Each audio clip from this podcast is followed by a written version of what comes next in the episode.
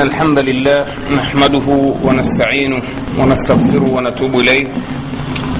بالله من شرور أنفسنا وسيئات أعمالنا. من يهده الله فلا مضل له ومن يضلل فلا هادي له. وأشهد أن لا إله إلا الله وحده لا شريك له. وأشهد أن محمدا عبده ورسوله. أما بعد فإن أحسن الحديث كتاب الله. وخير الهدي هدي محمد صلى الله عليه وسلم وشر الأمور محدثاتها وكل محدثة بدعة وكل بدعة ضلالة فلياذ بالله من البدع الضلالة اللهم آمين ndugu zangu katika imani kama mlivyosikia mtangulizi wa muhadhara huu kwamba anwani ya muhadhara ni umuhimu wa itikadi sahihi na kwa utangulizi wa muhadhara huu tungependa kuelezea kwanza kwa nini muhadhara huu. Baadhi ya sababu amezitaja mtangulizi kwamba ni ile hali ambayo inajitokeza leo waislamu hasatan kuyumba mno juu ya msimamo ya itikadi zao walizonazo. Kiasi ambacho leo utamkuta mtu anahama katika dini kama vile anavyohama nyumba. Kuna ambao wanahama ndani ya madhehebu ya kiislamu au yanaodaiwa mengine kuwa ni ya kiislamu. Na kuna wanaohama uislamu kabisa kuingia katika itikadi nyingine ambayo ni potovu zaidi kuliko hiyo itikadi aliyokuwa nayo yeye ambayo alidhania kwamba ni uislamu lakini kumbe ni itikadi ambazo zimebeba jina la uislamu wakati hazikuwa za kiislamu. Kuna waislamu leo kuna baadhi ya maeneo wanatoka katika uislamu makundi kwa makundi. Wakati matarajio katika dini yetu kwamba watu waingie katika uislamu makundi makundi kama vile walivyobashiriwa mtume salllah alih wa sallam kwamba wataingia watu katika dini makundi makundi. Mtume kabla ya kufa kwake alibashiria hivyo kwamba watu wataingia katika uislamu makundi kwa makundi. Lakini sasa mambo yamekuwa kinyume chake. Wanatoka katika uislamu makundi kwa makundi. Tumewahi kufanya misafara sehemu za mikoa ya kilimanjaro huko. Una maeneo hasa unaambiwa yalikuwa asili yake ni waislamu watu lakini leo walio wengi wametanasar wamekuwa manasara. Mtu yeye alikuwa muislamu au baba yake alikuwa muislamu akageuka na sababu zinawageuza ni zile zile tu za udhaifu wa imani unyonge wa kutokuwa na itikadi sahihi na udhaifu wa kifedha wa mali kiuchumi. Pia unakuwa ni sababu ya kuwaingiza watu katika dini potofu. Kwa hiyo iko haja ya kuzungumza hasa ni nini itikadi sahihi na umuhimu wake. Vile vile katika jumla ya sababu ambazo zimetupelekea kufanya muhadhara huu kuna watu ambao leo wamejitokeza ndani ya safu ndani ya safu ya uislamu na watu wanaojinasibisha na madhehebu ya kiislamu kwamba iko haja sasa waislamu wanaona kwamba eti moja ya sababu ya kudhoofika ni huu mtengano wa kifikra na kimadhehebu na ikhtilafu zilizopo za kimadhehebu. Kwa hiyo iko haja kwamba tuwe kitu kimoja. Maadamu sote ni watu wa la ilaha illallah basi tuwe kitu kimoja. Kwa nini tutengane kuwe na madhehebu haya madhehebu haya misikiti ya watu hawa misikiti ya watu hawa? Kwa nini tusifanye mambo yetu kiumoja umoja? Na wamekuwa na msemo katika lugha ya kiarabu sa falyadhuru baduna bada fima khtalafna fihi walinataawanu ala ma tafakna alaihi tusameheane juu ya hizi ikhtilafu ikhtilafu tulizokuwa nazo. Tua, tusameheane kila mmoja afanye vile anavyofanya haidhuru. Lakini tushirikiane angalau kwa yale mambo ambayo tunakubaliana. Kwa hiyo jambo la msingi wanasema tunalokubaliana ni la ilaha illa allah. Kwa hiyo tushirikiane katika la ila llah hakuna haja ya kukhtilafiana. Maneno haya hasa yanaenezwa na maadui wa sunna na nyiye mtawasikia kwa kupitia vitabu mawaidha unazungumza sisi sote ni la ilaha illallah tuweni kitu kimoja. Kwa hiyo hakuna haja ya kugombana. Sisi mashia wanasema ndio ambao wanarowiji wanaeneza maneno haya. Sisi ni madhehebu tu kama yalivyo madhehebu yenu nyinyi manne. Madhehebu ya kiabu hanifa madhehebu ya, ki, ya kimaliki madhehebu ya kishafii madhehebu ya kihambali basi na sisi madhehebu yetu ni jafari ya kifikhi. Kwa hiyo ni masala ya madhehebu ya kifikhi tu. Kwa hiyo tushirikiane tuwe kitu kimoja. Kwa hakika hili ni neno zuri na hasa pale ambapo wazungumzaji hulitilia ndani yake e, tauthiki ya aya. Yani msisitizo wa aya za qurani zinazohimiza umoja wa islam. Kama vile wa'tasimu bihablillahi jamian wala tafaraku shikamaneni na kamba ya mwenyezi mungu nyote kwa pamoja na wala msitengane. Kwa bwana kwa nini tunatengana? Kwa nini uadui? Tuweni maadamu sote tuko katika kamba ya mwenyezi mungu. La ilaha illallah basi tuwe kitu kimoja. Kwa hakika maneno ambayo twasema ni sumu iliyotiwa ndani ya asali utairamba mara moja mara mbili utaona ntamu utaramba tena mara tatu mara nne. Kumbe ni sumu baridi imetiwa ndani yake inakumaliza bila wewe kujua. Lengo la madhumuni ya watu hawa ni kuwataka watu watoke huko walikotoka wawaingize kwenye madhehebu yao potofu. Watu wakishaacha yale yao basi waingize kwa nembo hii wanaodai kwamba ni ya la ilaha illa llah kwa hakika wito huu umepata sikio. Kwa nini? Kwa sababu leo vijana wengi na ninazungumza hapa mjini tanga wameshika mwenendo huu hivi sasa. Umeona eh? na hii imewapa nguvu sana mashia kwa sababu sasa wameanza kuingia mpaka kwenye mitaa ya wasuni kujenga misikiti nimepita sasa hivi na kijana mmoja nimekuja naye ananiambia angalia ule shekhe msikiti wa mashia huko hapa ndani ya safu za wasuni shia zamani ilikuwa ni wito wa wahindi ilikuwa ni madhehebu ya wahindi. Unaona mtu ukiwa shia maanaake ni muhindi bohora maanaake ni muhindi. Unaona yako madhehebu yamekuja hapa yamejishughulisha na na biashara watu wake wafuasi wake. Hawakufanya dawa lakini sasa imekuja sasa ni damu kutoka kwenye serikali matajiri. Unaona kwamba iko haja sasa ushia kuupenyeza kwa wenyewe hasa wenye nchi wa afrika ili wapate kuwa mashia golo. Kwa hiyo matokeo yake ni haya sasa tunaona tumeingiliwa na misikiti ya mashia. Mimi sisiiti misikiti. Kama ni misikiti basi ni masjidi dhirar kwa nini? Kwa sababu hawa watu wanajiita waislamu lakini watu wa dini nyingine wamevaa vazi la uislamu lakini watu wa dini nyingine. Hasara iliyoje kuwa muislamu kaingia kwenye dini hii potofu? Kwa nembo ya uislamu nembo ya madai ya la ilaha illa kwa hiyo huu muhadhara insha allah ni muhadhara ambao si mgeni kwa hakika mshawahi kuutoa bali mshautoa kwa sehemu nyingine lakini kila siku hupata faida ya mambo mapya kuyaingiza katika muhadhara. Ni kama vile upishi wa pilau. Tena unaona eh? Pilau iko nyingine ya samaki nyingine ya nyama nyingine pilau ya, ya viungo vingi. Basi yategemea ni wapi tunayazungumza haya maneno eh, na ni watu gani ambao tunawakusudia. Bila shaka hata waliosikia muhadhara huu inshallah watapata faida mpya juu ya yale ambayo tumeyasema. Taib tukizungumza ndugu zangu tunaingia kwenye mada kwamba neno itikadi hili neno lataka ufafanuzi kwamba neno ambaye asili yake ni neno la kiarabu. Aqada yaqidu aqdan au uqdan. Halafu linakuja neno itiqad kwamba lina asli ya neno tendo lililopita aqada yaqidu. Hili neno aqdi ni wanaita katika le neno la kiarabu ni luzumi shei kukilazimisha kitu au takid au kukisisitiza na neno hili limekuja kujilazimisha na kitu kusisitiza kutokana na lile tendo akada yaqid uqda au aqdi. Ni fundo.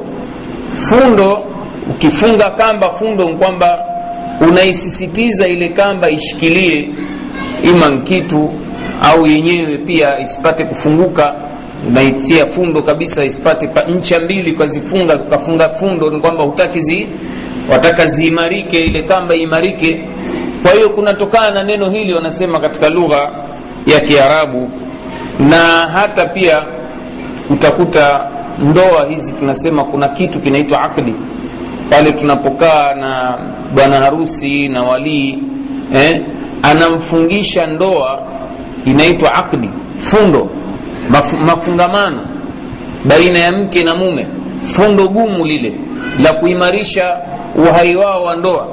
Kwa hiyo imeitwa akdi kwa maana hiyo pia. Kwamba akdi ni kitu kilicholeta pande mbili zikafungamana zikawa kitu kimoja.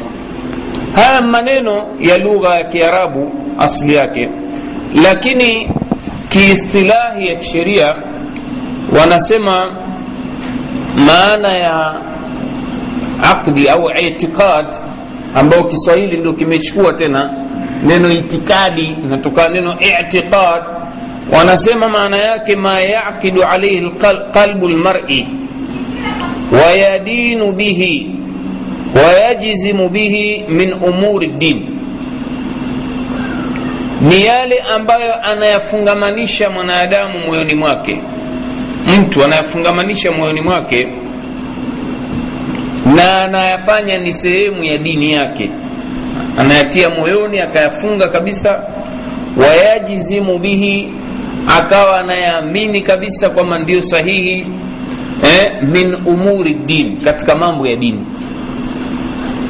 Jambo lolote analolifungamanisha mtu moyoni akaliamini akalikubali basi hilo linaambiwa ni itiqad au aqdi katika lugha ya kisheria katika mambo ya dini. Sasa hapa hatujazungumza ni sahihi au sio sahihi? Ni kwamba jambo lolote. Natoa mfano wa jambo lolote ambalo mtu anaweza akaliitakidi katika moyo wake kwamba si lazima liwe sahihi lakini yeye kalilazimisha moyoni yeye analikubali analikiri kwamba hili ndilo hasa ndio sahihi. Ni mtu kuamini mfano kwamba kitu fulani ndio mungu wake. Kitu kama vile jiwe au mti au maiti kaburini au pango. Unaona anaamini kwamba ni jiwe hilo. Sasa hata umwambie kitu gani moyo wake ushalikubali hilo. Inakuwa vigumu kumtoa pamoja na kwamba uko uwezekano wa kumtoa kwenye itikadi hiyo akiufungua moyo kukubali hoja. Lakini inakwenda kwamba anaona ni jambo kalilazimisha moyoni hili jiwe ndiyo mungu. Huyu mwanadamu kiumbe ndiyo mungu basi hiyo ni itikadi yake. Unaona eh? anakuwa ni sehemu ya maisha yake ya kila siku anaamini hivyo. Sasa hapa ndio tunapopata mfano tofauti ya waislamu na wasio waislamu. Itikadi sahihi na isiyokuwa sahihi. Kwamba itikadi sahihi juu ya mungu kwamba mwenyezi mungu ni mmoja aliye mbinguni ambaye hakuzaa wala hakuzaliwa wala hakufanana na chochote ni allah subhanahu wa taala. Kwa yule mwenye kuamini sifa za mwenyezi mungu hizi aliyetukuka alikuwa mbinguni basi anaambua huyu itikadi yake kuhusu mungu ni sahihi. Ama huyu mwenye kuamini jiwe ndiyo mungu kiumbe au mti kuwa ni mungu au maiti kaburini kuwa ni mungu au nabii kuwa ni mungu unaona? Huyu anaambiwa itikadi yake sio sahihi. Pamoja na kwamba kailazimisha moyoni kaifunga kaikubali twasema kwamba itikadi hii siyo sahihi nukta nyingine ndugu zangu chimbuko la itikadi.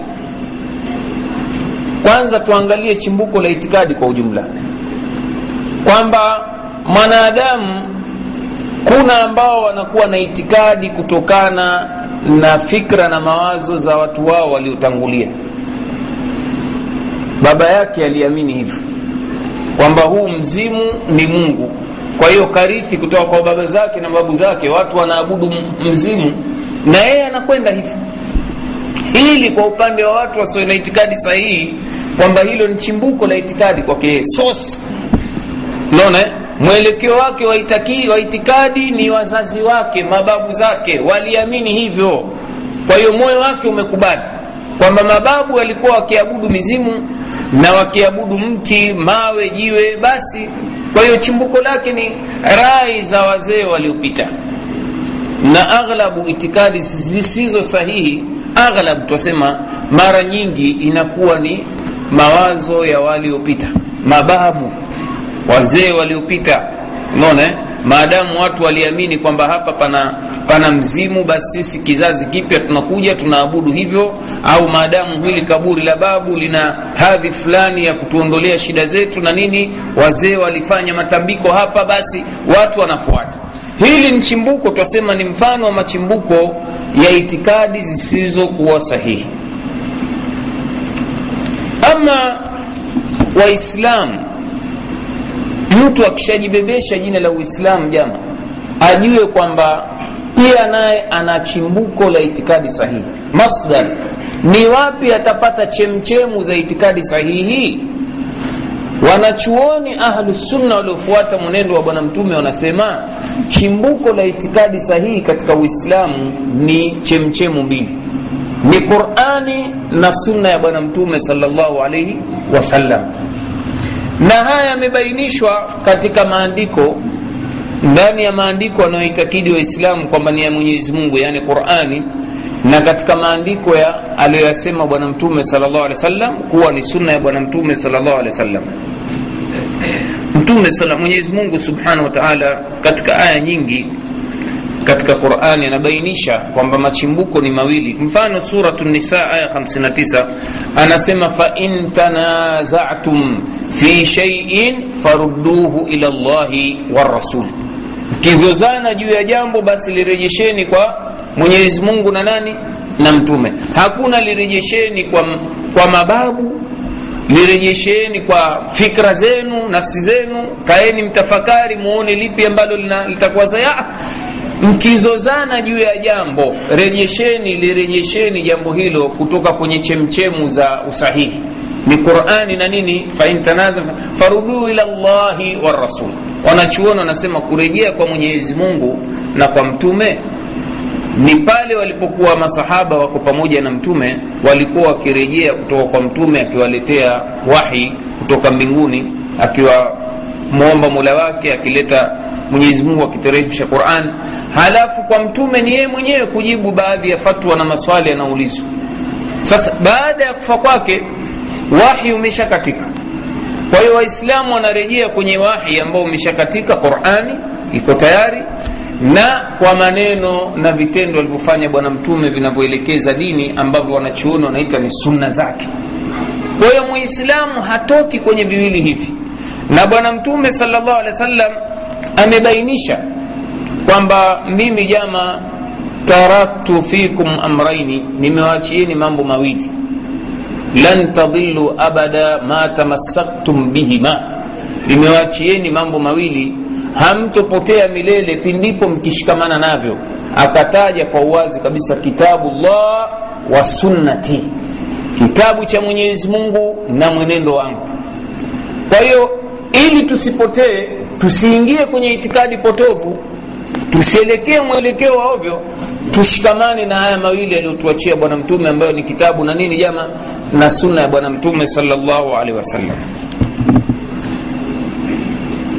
vile vile katika jumla ya maana ya kufuata mwenendo wa nini qurani na sunna ya bwana mtume kuna kitu cha ziada hapa chatakiwa kiwekwe kwetu sisi tunaosema tuko katika msimamo na itikadi sahihi kwamba kuwe na kufuatwa qurani na sunna kwa ufahamu wa wema waliotangulia masahaba na tabiin wale ambao twasema ni kizazi bora alichokibashiria bwana mtume hiki lazima tukitie tukiongeze. Tufu, tuwe na itikadi sahihi kwa mujibu wa qurani na sunna ya bwana mtume kwa jinsi walivyofahamu wema waliotangulia ambao masahaba na wema waliotangulia baada ya hapo. Wanachuoni wanaita ni vizazi vitatu bora. Thalatha quruni mufadala vizazi hivyo ni vile vilivyobashiriwa na bwana mtume sal llah wasallam pale aliposema khairu lquruni qarni. Eh, vizazi vilivyokuwa bora ni hiki kizazi changu mimi. Thumma ladhina yalunahum thumma ladhina yalunahum. Kisha wale waliofuatia baada ya hao kisha wale waliofuatia baada ya hao.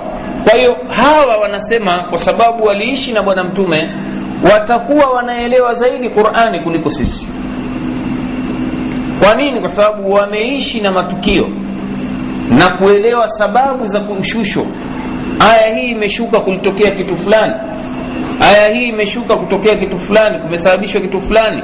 Kwa hiyo wanakuwa na ufahamu wa karibu zaidi kuliko tulivyofahamu sisi hasa ukizingatia kwamba yeye mwenyewe mtume sallallahu alaihi wasallam amekiita kizazi cha masahaba na waliokuja baada ya hao waliokuja baada yao kuwa ni kizazi bora wanachuoni wanafasiri ubora wao unatokana na kwanza kuishi na bwana mtume sallallahu alaihi wasallam wana kheri na fadhila kubwa kuliko sisi pili kuishi naye kwa maana ya kupokea eh?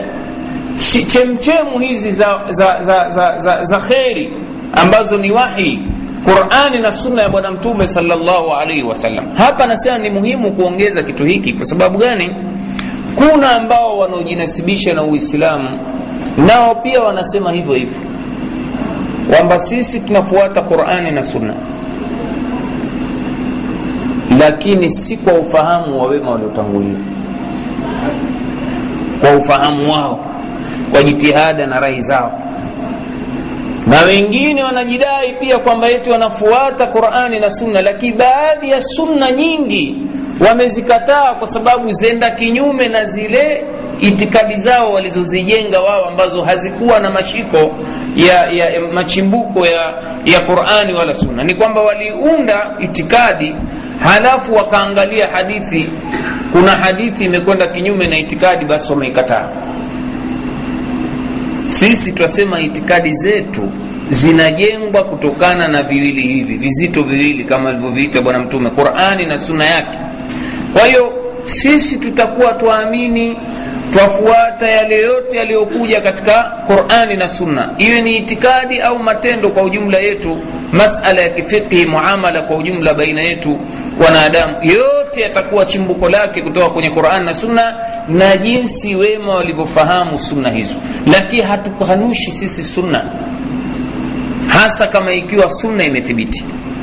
Hapa yataka pia maelezo ya ziada juu ya makundi baadhi mapotofu ambayo yamejinasibisha na uislamu.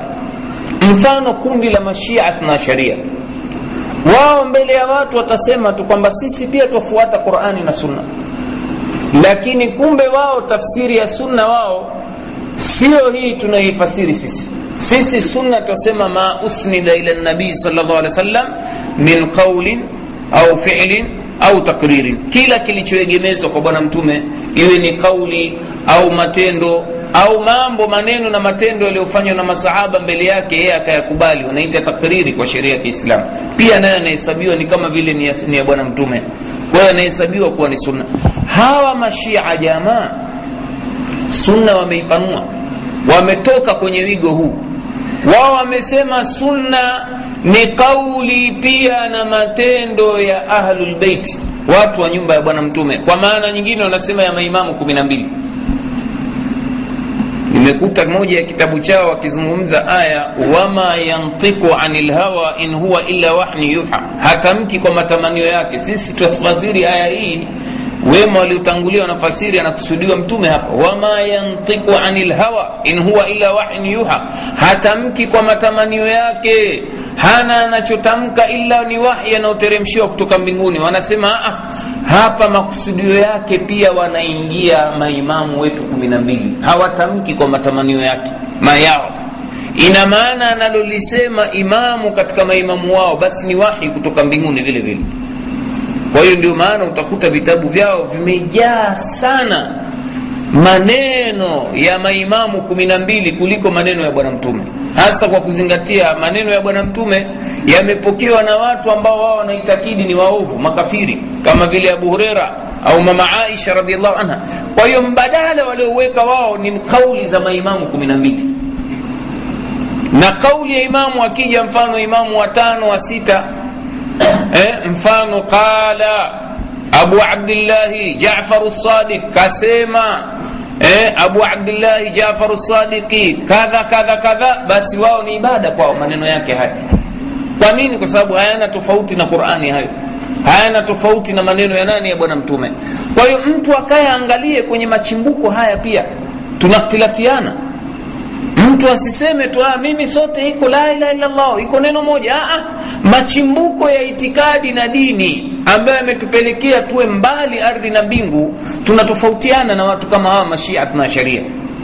Kwamba wao sunna bali nyingi wamezikataa kama walivyotangulia kusema kwa sababu zimepokewa sunna na watu ambao maadui zao kina abubakar kina umar kina uthmani kina aisha kina abu hureira kina anas bni malik ambao katika hao kama vile abu hureira na aisha wamepokea hadithi nyingi kwa bwana mtume lakini wamezitia x machanje kwa sababu wanahesabu hawa ni watu makafiri wametoka katika uislamu. Sasa wewe ukiingia kwenye pote hili ujue tayari umesha uko mbali na hakika ya itikadi kwa sababu itikadi zinajengwa kwa mujibu wa qurani na sunna ya bwana mtume salllah alih wa kwa vile jinsi walivyoelekea e, masahaba.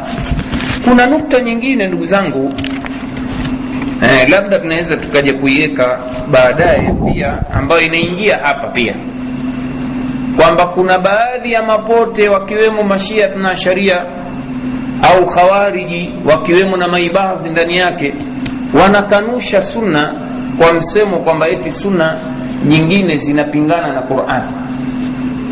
Kwa hiyo hata kama imekuja ndani ya bukhari na muslim wanasema maadamu imepingana na qurani wanavyodai wao basi tunaikataa sunna hiyo. Na wapeni mfano tutakuja kuweka wazi labda baadaye kidogo juu ya masala ya shafaa ya bwana mtume wa kwamba mtume atakuja kuwaombea mpaka na watu waovu waliofanya maovu lakini wamekufa na la ilaha na tauhidi katika ikhlasi ya moyo wao. Kikweli kweli. Lakini bahati mbaya walizini waliilewa mfano duniani. Basi mtume anasema shafaati liahli lkabair min ummati. Maombezi yangu yatawafikia yatawaendea mpaka waliofanya maovu makubwa madhambi makubwa katika umati wangu. Atasujudu kwa mola wake mtume sal llah alih wasallam ataomba kaambwa yanyuka uombe unachotaka atawaombea watu wa umati wake waliofanya mabaya? Na watasamehewa. Kuna wengine ambao watasamehewa hawatagusa moto kabisa. Na kuna wengine wataadhibiwa lakini hatimaye watatolewa na kuingia wapi peponi. Maibadhi wanakanusha kabisa neno hili la shafaa ya bwana mtume. Mpe hadithi ndani ya bukhari muslim.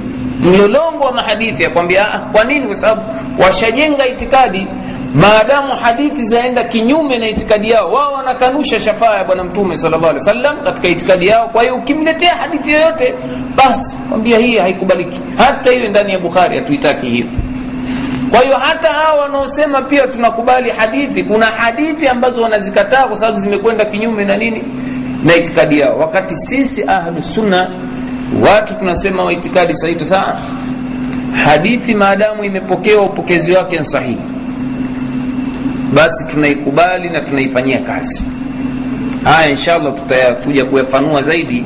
Kitu gani kimewapelekea hawa mabwana waseme maneno hayo kwamba eh, baadhi ya sunna hatuwezi kuzikubali eti kwa maadamu zimekwenda kinyume na nini? Kitu gani wamejenga msimamo wao kutokana na nini? Tutakuja kuieleza hapo mbele baadaye kidogo.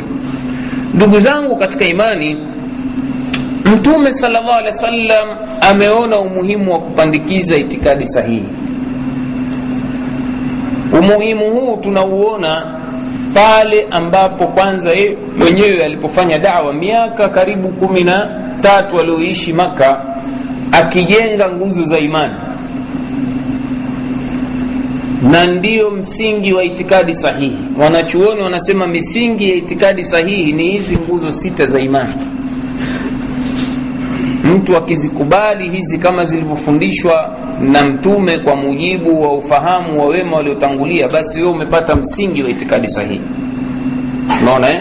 nguzo sita za imani. Kumwamini mwenyezi mungu kuamini malaika wake kuamini vitabu vyake kuamini mitume wake kuamini siku ya mwisho kuamini kadari yake kheri na shari yake. Vitu hivi ukiviamini kwa mujibu alivyofundisha mtume na wema waliotangulia basi wewe umebeba kwa kiasi kubwa itikadi sahihi. Umebeba kwa kiasi kubwa itikadi sahihi. Sasa haya mambo mtume sallallahu alaihi wasallam kama ilivyokuja qurani unaona maaya aya za sheria zimekuja kwa kiasi kikubwa wakati alipohamia madina. Kwa nini? Kwa sababu kwanza alikuwa anataka kuwajenga watu katika itikadi sahihi. Wamkubali mwenyezi mungu wakubali malaika wake wakubali vitabu vyake wakubali mitume wake wakubali nani siku ya mwisho na wakubali kadari yake. Wakishakubali hivi sasa chochote utakachompa hiki halali hiki haramu atakubali. Washamwamini mwenyezi mungu washamtambua sifa zake na uwezo wake allah. Kwa hiyo kazi kubwa aliifanya bwana mtume katika kuelimisha watu mambo haya. Na mfano mwingine tunaona hata akituma wajumbe eh, sehemu mbalimbali mtume sallallahu alaihi wasallam kitu cha kwanza akitaka hao wajumbe wafundishe watu misingi ya, ya itikadi sahihi. Angalia katika hadithi sahihi ambayo mtume sallallahu alaihi wasallam alimpeleka eh, muadhi huyu kijana katika nchi ya yemen. Kamwambia ya muadh innaka taqdimu ala qaumin min ahli lkitab hakika unawaendea watu wa kitabu na watu wa kitabu tangu zama za mtume walikuwa tayari washabadilisha itikadi sahihi. Watu wa kitabu walikusudiwa hapa mayahudi na manasara. Tayari walikuwa washaamini kwamba yesu ni mungu. Kwa hiyo wameshakuwa ni washirikina. Mayahudi walikuwa tayari wamesema uzeiru ni ibnullah. Uzeiru ni mtoto wa mungu mmoja wa manabii wao wakristo nabii isa wakamgeuza ni mungu. Kwa hiyo anamwambia kama kumtanabahisha juu ya misheni ujumbe anaompelekea anawapelekea watu. Tambua wewe muadhi innaka taqdimu ala qaumin min ahli lkitab unawaendea watu wa kitabu. Kwa maana nyingine unaendea washirikina.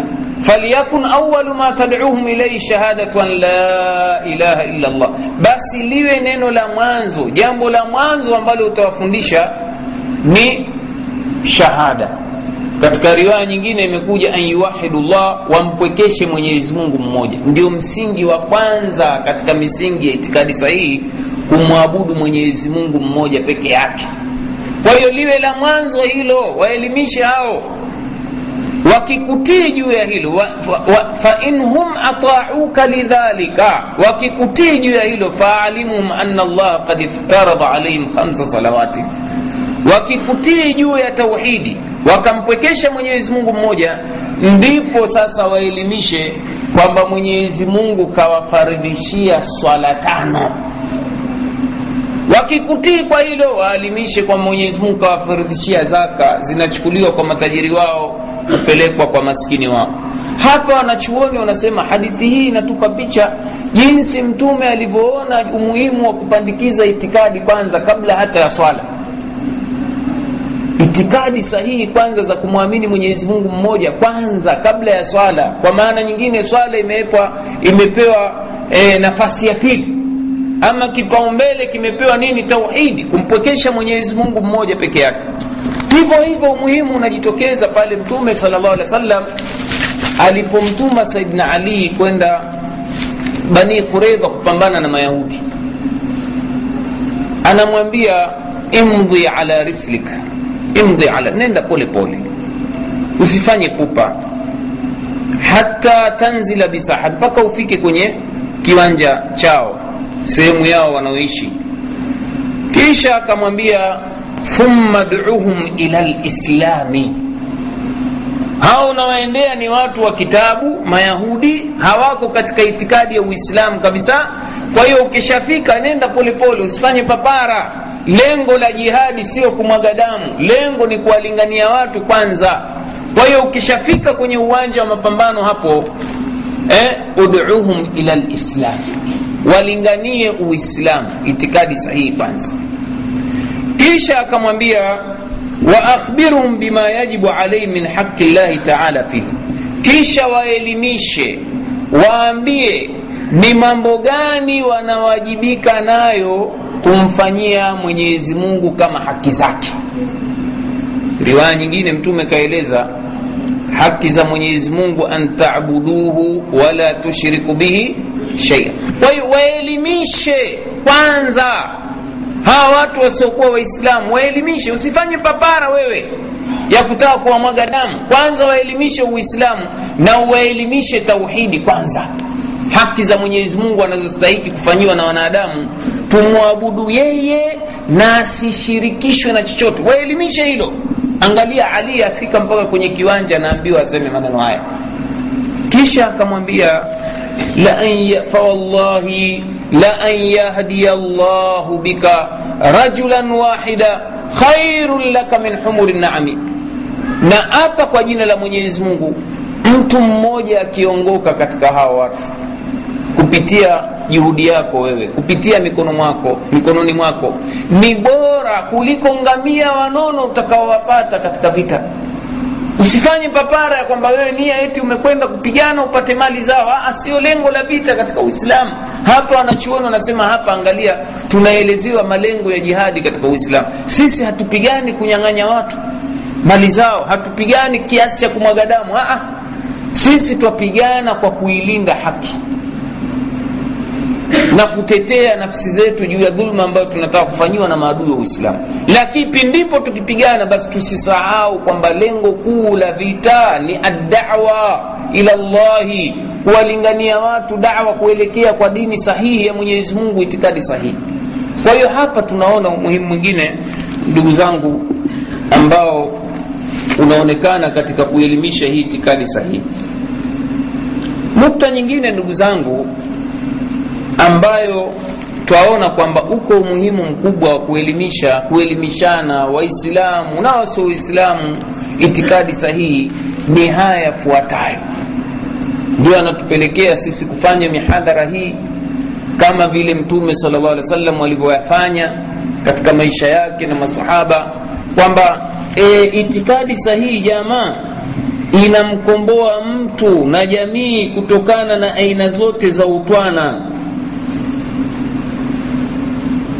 na aina zote za madhila ya mtu kwa yeye kumtumikia kiumbe mwingine badala ya allah subhanahu wa taala au kwa mwenye kumwabudu mwingine katika viumbe badala ya allah. Kwa hiyo tauhidi itikadi sahihi inamkomboa mwanadamu anabaki katika utwana wa yeye na mula wake tu. Basi asaidi anakuwa ni mmoja allah na yeye ndio abdun. Basi kwa nini? Kwa sababu wewe ukimwabudu jiwe ukiabudu mti ukiabudu mwanadamu mwenzio awe ayeko hai au amekufa tayari umeshaonyesha madhila ambayo hayastahiki kwa kiumbe mwenzio. Kwa nini? Kwa sababu neno ibada wanachuoni wanasema huwa dhullu walkhudhu ni kunyenyekea na kudhalilika kwa mtu kwa kinginecho. Sasa sisi twatakiwa tufunge milango yote ya utwana tubakishe mlango mmoja tu wa sisi kuwa ni watwana wa nani? Allah aliyekuwa mbinguni. Sasa umuhimu wa itikadi sahihi inamkomboa mtu na madhila ya utwana kwa viumbe. Kuna watu leo wanaabudu ng'ombe. Wanajidhalilikia kwa ng'ombe wallahi. Kiasi ambacho eti wako tayari kufa kuwapiga waislamu barahindi kisa wanachinja ng'ombe. Kule kuna baadhi ya miji bara hindi waislamu wenzetu wanapigwa sana wakionekana wachinja ng'ombe. Naona kwa nini? Kwa sababu wachinja mungu wa watu. Kwa hiyo wamejinyenyekeza kwa chini ya chini ya utwana wa ng'ombe. Ng'ombe huyu hayawani eti mtu anamuona kwamba gari moshi zima linasimama kama ng'ombe apita kwenye njia ya barabara ya, ya, ya reli. Yaani dereva akiona ng'ombe huyo basi gari moshi lasimama. Langojea apite tena dakika hasa hata akishavuka barabara watu watoke watu kwenye madirisha wananyonyeshe mikono yao hivi unaona eh? kwamba bwana bado tunakuheshimu ni mungu wetu. Wako viumbe namna hii watu. Wengine miti wanafika kunyenyekea kwenye miti. Viumbe miti miti mtu. Anaweka jimti kipande cha mti tumeyakuta haya tulipokwenda moa siku moja kwenye dawa. Watu wa moa eti na akili zao wamekubaliana kuweka kijimzimu cha mti wamekikata wamekiweka nje ya nyumba ya mtu fulani. Wanaamini kabisa eti mti huu ndio patriot inalinda kijiji kizima hapa. Madhahara nini hawezi hayawezi kuwafika. Kipande cha mti wamekwenda kata wenyewe hapo wamekipachika. Tulitaka kuking'oa do, do, ngoja mwenyewe mzee gani sijui kaja yuko wapi sijui ngoja ngoja ngoja. Usituletee dhara bwana do hivyo hivyo kule nani hii pangani vijana walipouchoma mzimu wa kibibi ilikuwa hofu kubwa zimewaendea wanasema kibibi akikasirika huyu balaa iliyoje hii? Na kweli hofu zimewajaa. Kwa nini wameelekeza ibada zao kwa viumbe ambao hastahiki kuabudiwa badala ya nini?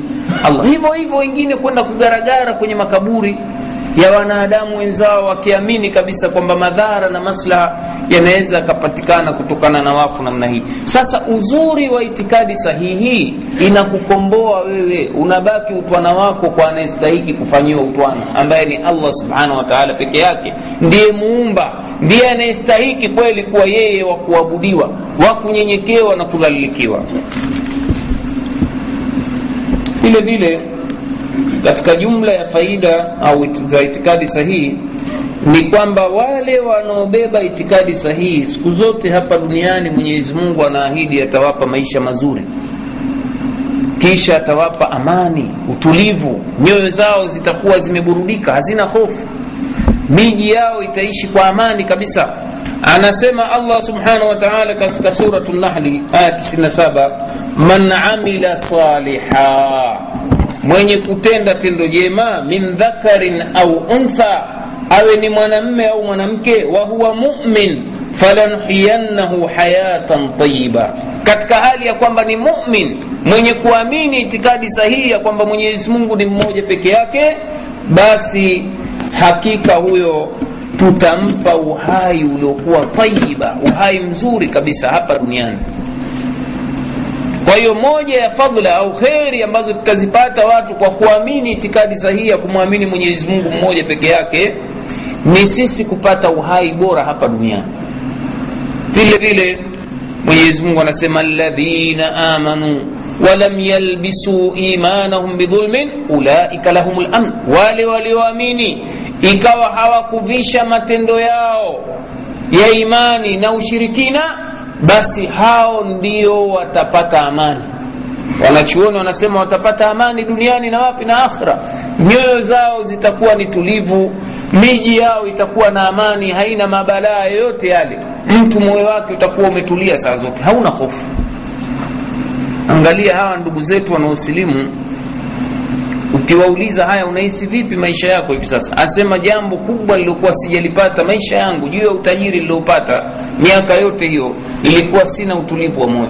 Lakini mara niliposilimu mwenyezi mungu kajalia nimekuwa na utulivu wa moyo. Na hili ni jambo kubwa. Saada wanasema wanachuoni ukipata furaha ya moyo ni jambo kubwa.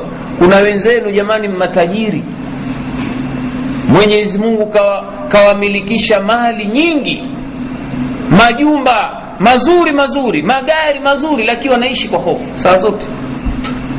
Hawana utulivu. Kwa nini? Kwa sababu wamevisha matendo yao na matendo ya ushirikina. Ama yule ambaye ni muumini ambaye hana matendo ya ushirikina basi mwenyezi mungu anamtia utulivu. Analala kwa raha. Kuna watu wengine kwa sababu ya kuvisha matendo yao ushirikina hawalali kwa raha. Nafsi zao saa zote ziko katika hofu. Maradhi yao makubwa kwambia ni ukosefu wa usingizi. Siku zote alala na vidonge na vinamtia ulevi vidonge vile na hawezi kufanya kazi. Kwa nini? Kwa sababu nyoyo hazina utulivu. Mwenyezi mungu anasema wale walioamini ikawa hawakuvisha matendo yao na ushirikina basi hao ndio watapata utulivu wa kweli. Angalia fadhila za kujiepusha na matendo ya ushirikina. Mwanachuoni ambaye ni sahaba mtukufu huyu ni tabii said bin jubair anaelezea fadhila za mtu kumkata mtu hirizi tu upana wa hirizi huu. Anasema man qataa tamimatan min insanin kana kaadli raqbatin. Mwenye kumkata mtu hirizi basi atapata ujira sawa na kumwacha huru mtumwa. Kumwacha huru mtumwa ni fadhila kubwa. Sasa wewe ukimkata mtu hirizi basi unapata ujira kama uli, mtu aliyemwacha huru mtumwa wanachuoni katika kuelezea athari hii wanasema hivi kwa nini anapata ujira mkubwa namna hii kwa kumkata mtu hirizi moja tu? Kwa nini? Kwa sababu amem, amempa uhuru amemkomboa kutokana na na na utwana wa sheitani.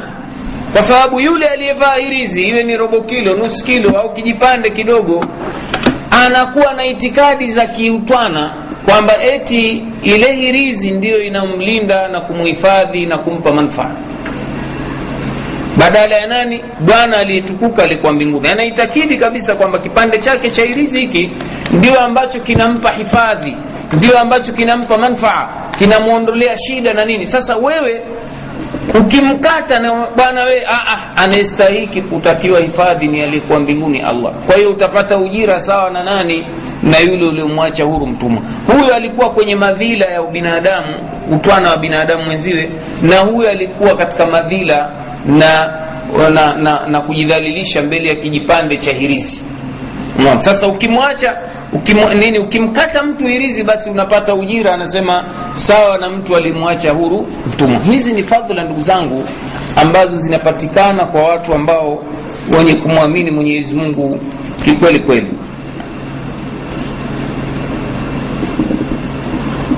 Itikadi sahihi ndugu zangu zinaifanya jamii inaishi haya ni maongezo ya ziada juu ya tuliozungumza mwanzo. Inamfanya mtu awe anaishi na jamii yake kwa wema kabisa. Na wapeni mfano wa mtu kuamini akhira au kuamini qadari. Jambo ambalo mtu akaye akijua kama haamini kwamba kuna akhira na akhira wanachuoni wanasema ina maana pana. Katika jumla ya maana ya kuamini akhira ni kuamini yale yatakayokufika wewe na mwanadamu mwenzio baada ya kufa kwako kuna neema za kaburini zitakazowafikia waliokufa ni waumini watenda wema na kuna adhabu za kaburini zitakazowafika watu washari walioikataa imani na waliofanya matendo mabaya. Ni kwamba neema hii itakuja vipi? Kwa mujibu wa hadithi ya mtume kwamba pindipo ukifa wewe ukitiwa kaburini wenzio wakikupa mgongo enda zako basi saa hiyo hiyo wanateremka malaika wawili. Watakuuliza mambo matatu ya msingi juu ya mola wako juu ya mtume wako juu ya dini yako kwa ujumla. Ukiweza kujibu basi kaburi litageuka raudha min riyadhi ljanna litageuka kuwa ni bustani katika bustani za nini? Za peponi. Na kama utashindwa kujibu basi kaburi litageuka kuwa ni hufra min hufari nnari litageuka kuwa ni shimo katika mashimo ya motoni. Utaanza kuadhibiwa kuonjaonja adhabu ndogo ndogo hapa hapa ndani ya kaburi. Sasa katika jumla ya maana ya kuamini siku ya mwisho ni kuamini kwamba tukifa yatatufika haya. Na katika jumla ya maana ya kuamini siku ya mwisho kwamba tutakuja kufa sote ambao watabaki hai duniani siku moja ya kiama inaitwa watakufa wote. Parapanda ikipigwa na malaika watu wote watakufa halafu parapanda nyingine itapigwa watu wote watafufuliwa. Tena watafufuliwa tupu za nyama. Kama walivyozaliwa. Na hata kama ulikufa wewe ndani ya shimo ndani ya tumbo la, la, la simba basi mwenyezi mungu atajalia siku hiyo utafufuliwa utakuwa mzima wa kiwiliwili kabisa. Hilo pia katika kuamini siku ya mwisho. Halafu kuna kupelekwa kwenye mahshar kiwanja watakachokusanywa watu na mateso yatakaowafika ila wale watakaopata kibuli cha allah subhanahu wa taala. Baada ya hapo watu watapelekwa kwenye uwanja wa kuhesabiwa. Mizani watakiwaiamini hiyo ipo. Wakishahesabiwa watu alafu wote wataambiwa wapite juu ya jusru juu ya daraja litakalojengwa na mwenyezi mungu juu ya, ya shimo la jahannam. Daraja lenyewe kwa mujibu wa hadithi ya mtume ni jembamba kuliko unywele lina makali kuliko kisu au panga. Watu watapita hapo kwa mujibu wa matendo yao. Mtume atatutangulia katika kupita. Halafu watasimama nyuma ya shimo la jahannam upande wa pili. Halumma ummati ummati njooni umati wangu. Allahumma sallim. Ewe mwenyezi mungu waokoe hapo watu watapita kwa mujibu wa matendo yao.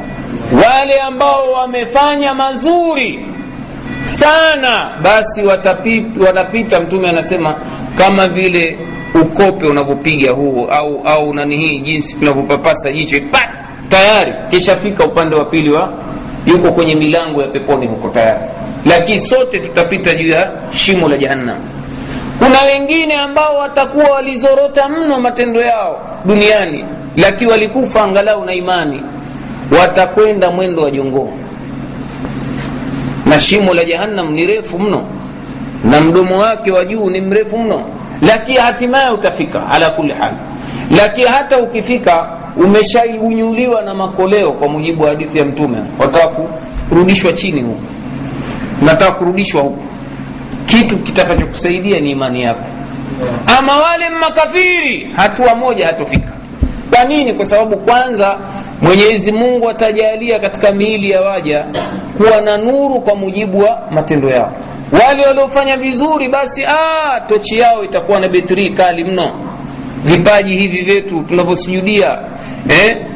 maeneo yetu saba yote yatatoa nuru haya. Uzi ule utauona kama matendo yako mazuri. Utakanyaga vizuri tu utakwenda huko lakini wale ambao wamekufa ni waovu matendo yao ni kiza kitupu. Betri hazina chaji kabisa. Hawaoni. Guu la kwanza du shughuli kaingia ndani. Moto unamsubiri huko. Kwa hiyo haya ni katika mambo anaambiwa mwanadamu ili awe mumin na itikadi. Akubali haya. Wanasema katika kuamini. Eh, siku ya mwisho. Mtu asiseme ah, wako vijana namna hii. Ujue ni maneno ya ukafiri haya nani alikwenda huko? Situdanganye bwana vijana wa ambao wamekosa sasa mafunzo ya itikadi sahihi. Hawana kabisa vichwa vitupu kabisa na nyoyo. Nani alikwenda huko bwana? Wengine kufubutu ah, mimi eh, kama nitaingia huko motoni bwana nitakuwa na bob male na wasiwasi gani? Yaani anaona kitu kidogo dogo tu. Uzito wa yale majambo hana mtu kwa sababu imani kuamini siku ya mwisho hana kabisa kwamba kutakuwa na mizani kutakuwa kupitishwa kwenye mtihani huo na kutaingia watu motoni na haamini kabisa. Lakini haya tunaambiwa katika nini maana ya kuamini siku ya mwisho? Sasa haya ndugu zangu kama unayaamini jamii yenye watu wanaoamini mambo haya kisayansi uovu unapungua. Hakuna uovu. Au kama upo katika asilimia ndogo sana kwa nini? Kwa sababu mtu mwenye kuamini siku ya mwisho na asiamini huyo asiamini siku ya mwisho anaona mimi nikiua sitohesabiwa. Na mdhulumu mtu duniani kwenye mahakama za kula wala rushwa basi nimeshafaulu. Lakini mwenye kuamini siku ya mwisho anajua ah, mimi nimedhulumu au nimedhulumiwa kuna ahkamu lhakimin yuko huko. Atakuja kunilipa haki yangu mungu yupo na haki yangu haitopotea. Angalia waislamu wanasema maneno haya akidhulumiwa ah, mungu yupo na haki yangu. Ni dalili ya kuamini siku ya mwisho hiyo. Lakini jitu ambalo aliamini likikuchinja limekuchinja limekunyang'anya limekunyang'anya. Oh, forget about it. Hakuna hakuna kitu kuhesabiwa kudanganyana tu. Sasa jamii ikipata watu sampuli hii ni mauaji tu. Maovu yanaenea sasa nawapeni mfano ndugu zangu wa nchi ambayo twasema kwa kiasi kikubwa maulamaa wake wamewafundisha watu itikadi kama hizi. Nchi saudi arabia. Nenda kaangalie takwimu zao na hili linafahamika mpaka takwimu za umoja wa mataifa. Nchi ambayo inakaa kwa amani na utulivu kwa kiasi kubwa wa raia wake. Idadi ya mauaji ni madogo sana ya dhulma. Idadi kubwa ya mauaji inakuja kwenye vyombo magari vijana wa kisaudi wanakufa kwa magari maaksidenti wanakwenda ovyo. Lakini ile chinja au wanyang'anya ni kidogo sana na hili wanakiri watu wa umoja wa mataifa. Hata bwana mmoja akaandika makala katika gazeti moja la kimarekani kwa nini saudi arabia ina upungufu mkubwa wa criminology ma, ma, maovu? Kwa nini? Anaelezea. Moja ya sababu asema yeye kwa sababu wenye ku, kudhulumu wanahukumiwa hadharani. Anasema hivyo. Mwenye kuua auliwa hadharani mwenye kuiba akatoa mkono hadharani. Asema hii inaathiri watu katika nyoyo zao. Mtu akiona kikono cha mwenzie kile basi do na yeye mm, naupenda mkono wangu. Unaona? Lakini mijitu inaotuibia mabaskeli hapa ikishafungwa hata twaiona jama baada ya miaka miwili au mwezi miwili waikuta iko mitaani. Huyu huyo. Ulikuwaje katoka hujui huko kafanywaje katoa rushwa kafanyaje mara huyo katolewa mara nyingine wakienda huku wanakuwa majambazi sugu kwa sababu wanafundishwa. Mtu alikuwa akipiga stendi pale lakini sasa kenda kafundishwa kabari kwa nambari zake. Nambari moja ni hivi nambari moja si pili fanye hivi. Nambari tatu mpige kisukusuku. Nambari nne likirudi hapa kumezuka eh, terminoloji mpya wanaita jambazi sugu. Katika uislamu hakuna jambazi sugu. Ukiiba wakati wa mkono waachiwa mtaani. Ukiiba tena mkono wa pili uko mtaani ukiiba tena mguu mmoja uko mtaani bado waiba tu. Ukiiba mara nne mguu wa pili sijui utakwendaje kuiba tena. Ndio maana jamii ya watu hawa waliomwamini mola. Hakuna matatizo. Kesi za wizi ni chache na ndugu wale wanaokwenda hija jamani mnashuhudia. Watu ikifika saa za swala hasa siku za hija watu saa 24 maduka ya kwasi alfajiri mtu anaweka pazia tu pale wengine waona tabu hata mapazia watoka ukenda wakaswali. Hakuna mtu atathubutu maduka ya dhahabu ya mamilioni. Nani atathubutu ambaye haupendi mkono wake? Ende iko lakini mijitu inatoka huku kwetu. Mitaa ya kwetu iliyolelewa katika wizi hayamwamini mola haiamini siku ya mwisho. Unaona yanaiba na wanakatwa mikono. Lakini vijana waliolelewa katika akida sahihi wanaheshimu mali za watu. Kwa nini? Kwa sababu wanajua eh, mtu atakuja kuulizwa juu ya mali ya mtu aliichukua. Na atalipwa kwa hali yoyote.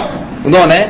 tume sallallahu alaihi ukichukua haki ya mtu jama huku hakuna kulipana shilingi wala dolari wala hela ya kenya wala hela ya nini. Aa, ni matendo yako mema apewa mwenzio uliomwibia uliomnyang'anya. Huna matendo mema mabaya yake aliyonayo yatachukuliwa utasambikwa nayo tupo eh? sasa mtu mwenye kuyaamini mambo haya anaingia hofu kwamba mwenyezi mungu yupo atatuadhibu kuna siku ya malipo kitu namna hii. Lakini mahala ambapo hakuna hayo angalia cases jamani wala tusiende mbali. Hapa hapa tanzania nendeni kenya. Angalia kwenye magazeti. Yale maeneo yenye makafiri wengi.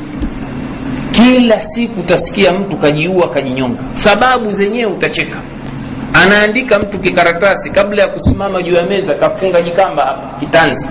Aandika. Ndugu wote kwa ujumla mkae mkijua sababu hasa ilionifanya njinyonge ni mimi kuacha kukubaliwa posa yangu baada ya kumposa meri wamenkatalia. Kwa hiyo naona maisha hayana faida yote duniani. Huu mwislamu hawezi kufanya mambo haya. Wewe umemkosa meri kuna wanawake wangapi duniani lakini muislamu anakitwa akishakuwa kakataliwa basi pale pale anasema qaddara llahu ma shaa faala. Ni mwenyezi mungu amekadiria hilo alilotaka limekuwa. Wacha njaribu mwanamke mwingine. Wako wengi hawa anapata moyo pale pale muislamu. Hana wasiwasi. Lakini muislamu jitu kathiri limeibiwa. Yuko mmoja wakati tuko railways kule ilikuja kesi moja bwana mmoja kutoka sehemu za kenya huko. Alikuwa kafiri bahati mbaya. Kafanya kazi wakati mashirika yanafungwa yale wakati ule watu walipwalipwa tena waliobahatika kachukua pesa zake kenda nazo kapatiwa ndani ya gari moshi wakati huo anakwenda mpaka kenya huko. Njiani waume usiku wakamrandia randia wakamnyang'anya alicho nacho. Akitamake asubuhi hamna kitu. Eti kaona hakuna faida ya uhai tena mimi nimefanya kazi miaka yote nimepata hiki alafu nimeibiwa.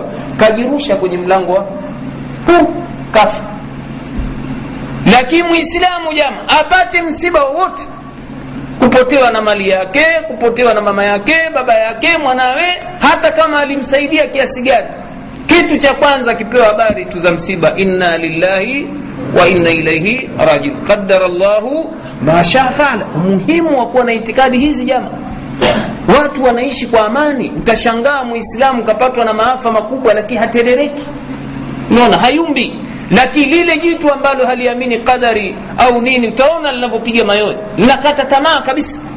Kwa nini? Kwa sababu hakujengwa katika imani kuamini mambo ya msingi ya, ya itikadi ambazo ni sahihi. Mengine ndugu zangu katika jumla ya faida tumesema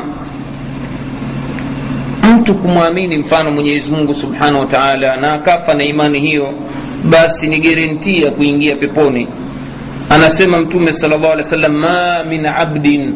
Qala la ilaha illa llah thumma mata ala dhalika illa dakhala ljanna hakuna mja yoyote ambaye atasema la ilaha illa llah kisha akafa na msimamo huo.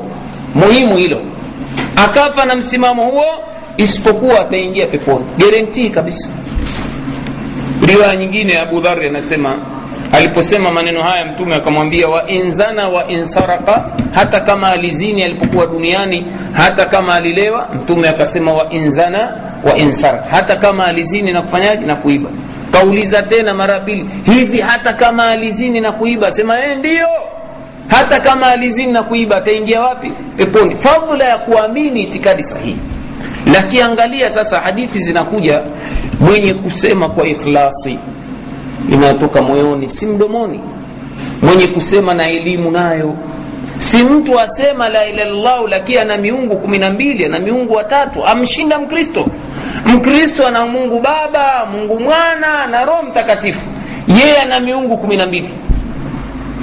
Yuko kaboka kakobe sio atibu watu tunamwona kwenye tv channel 10 atibu watu kwa jina la yesu mara nyingi pale usikia akisema haya e, mwamini yesu aliye mbinguni. Anaingia sasa na kuondoa maradhi yako huyo. Mkubali? Mkubali. Yesu mara ingia mtaje yesu tu. Hmm. yesu mmoja mtaje lakini kuna watu wamebeba la ilallahu wawashinda kina kakobe. Mtaje ali mambo yako yatakunyokea. Mtaje hasan mambo yako yatakunyokea huseini ukiwa na maradhi mtaje tu mambo yako. Haya Na tofauti huyu jamani na kakobe huyu.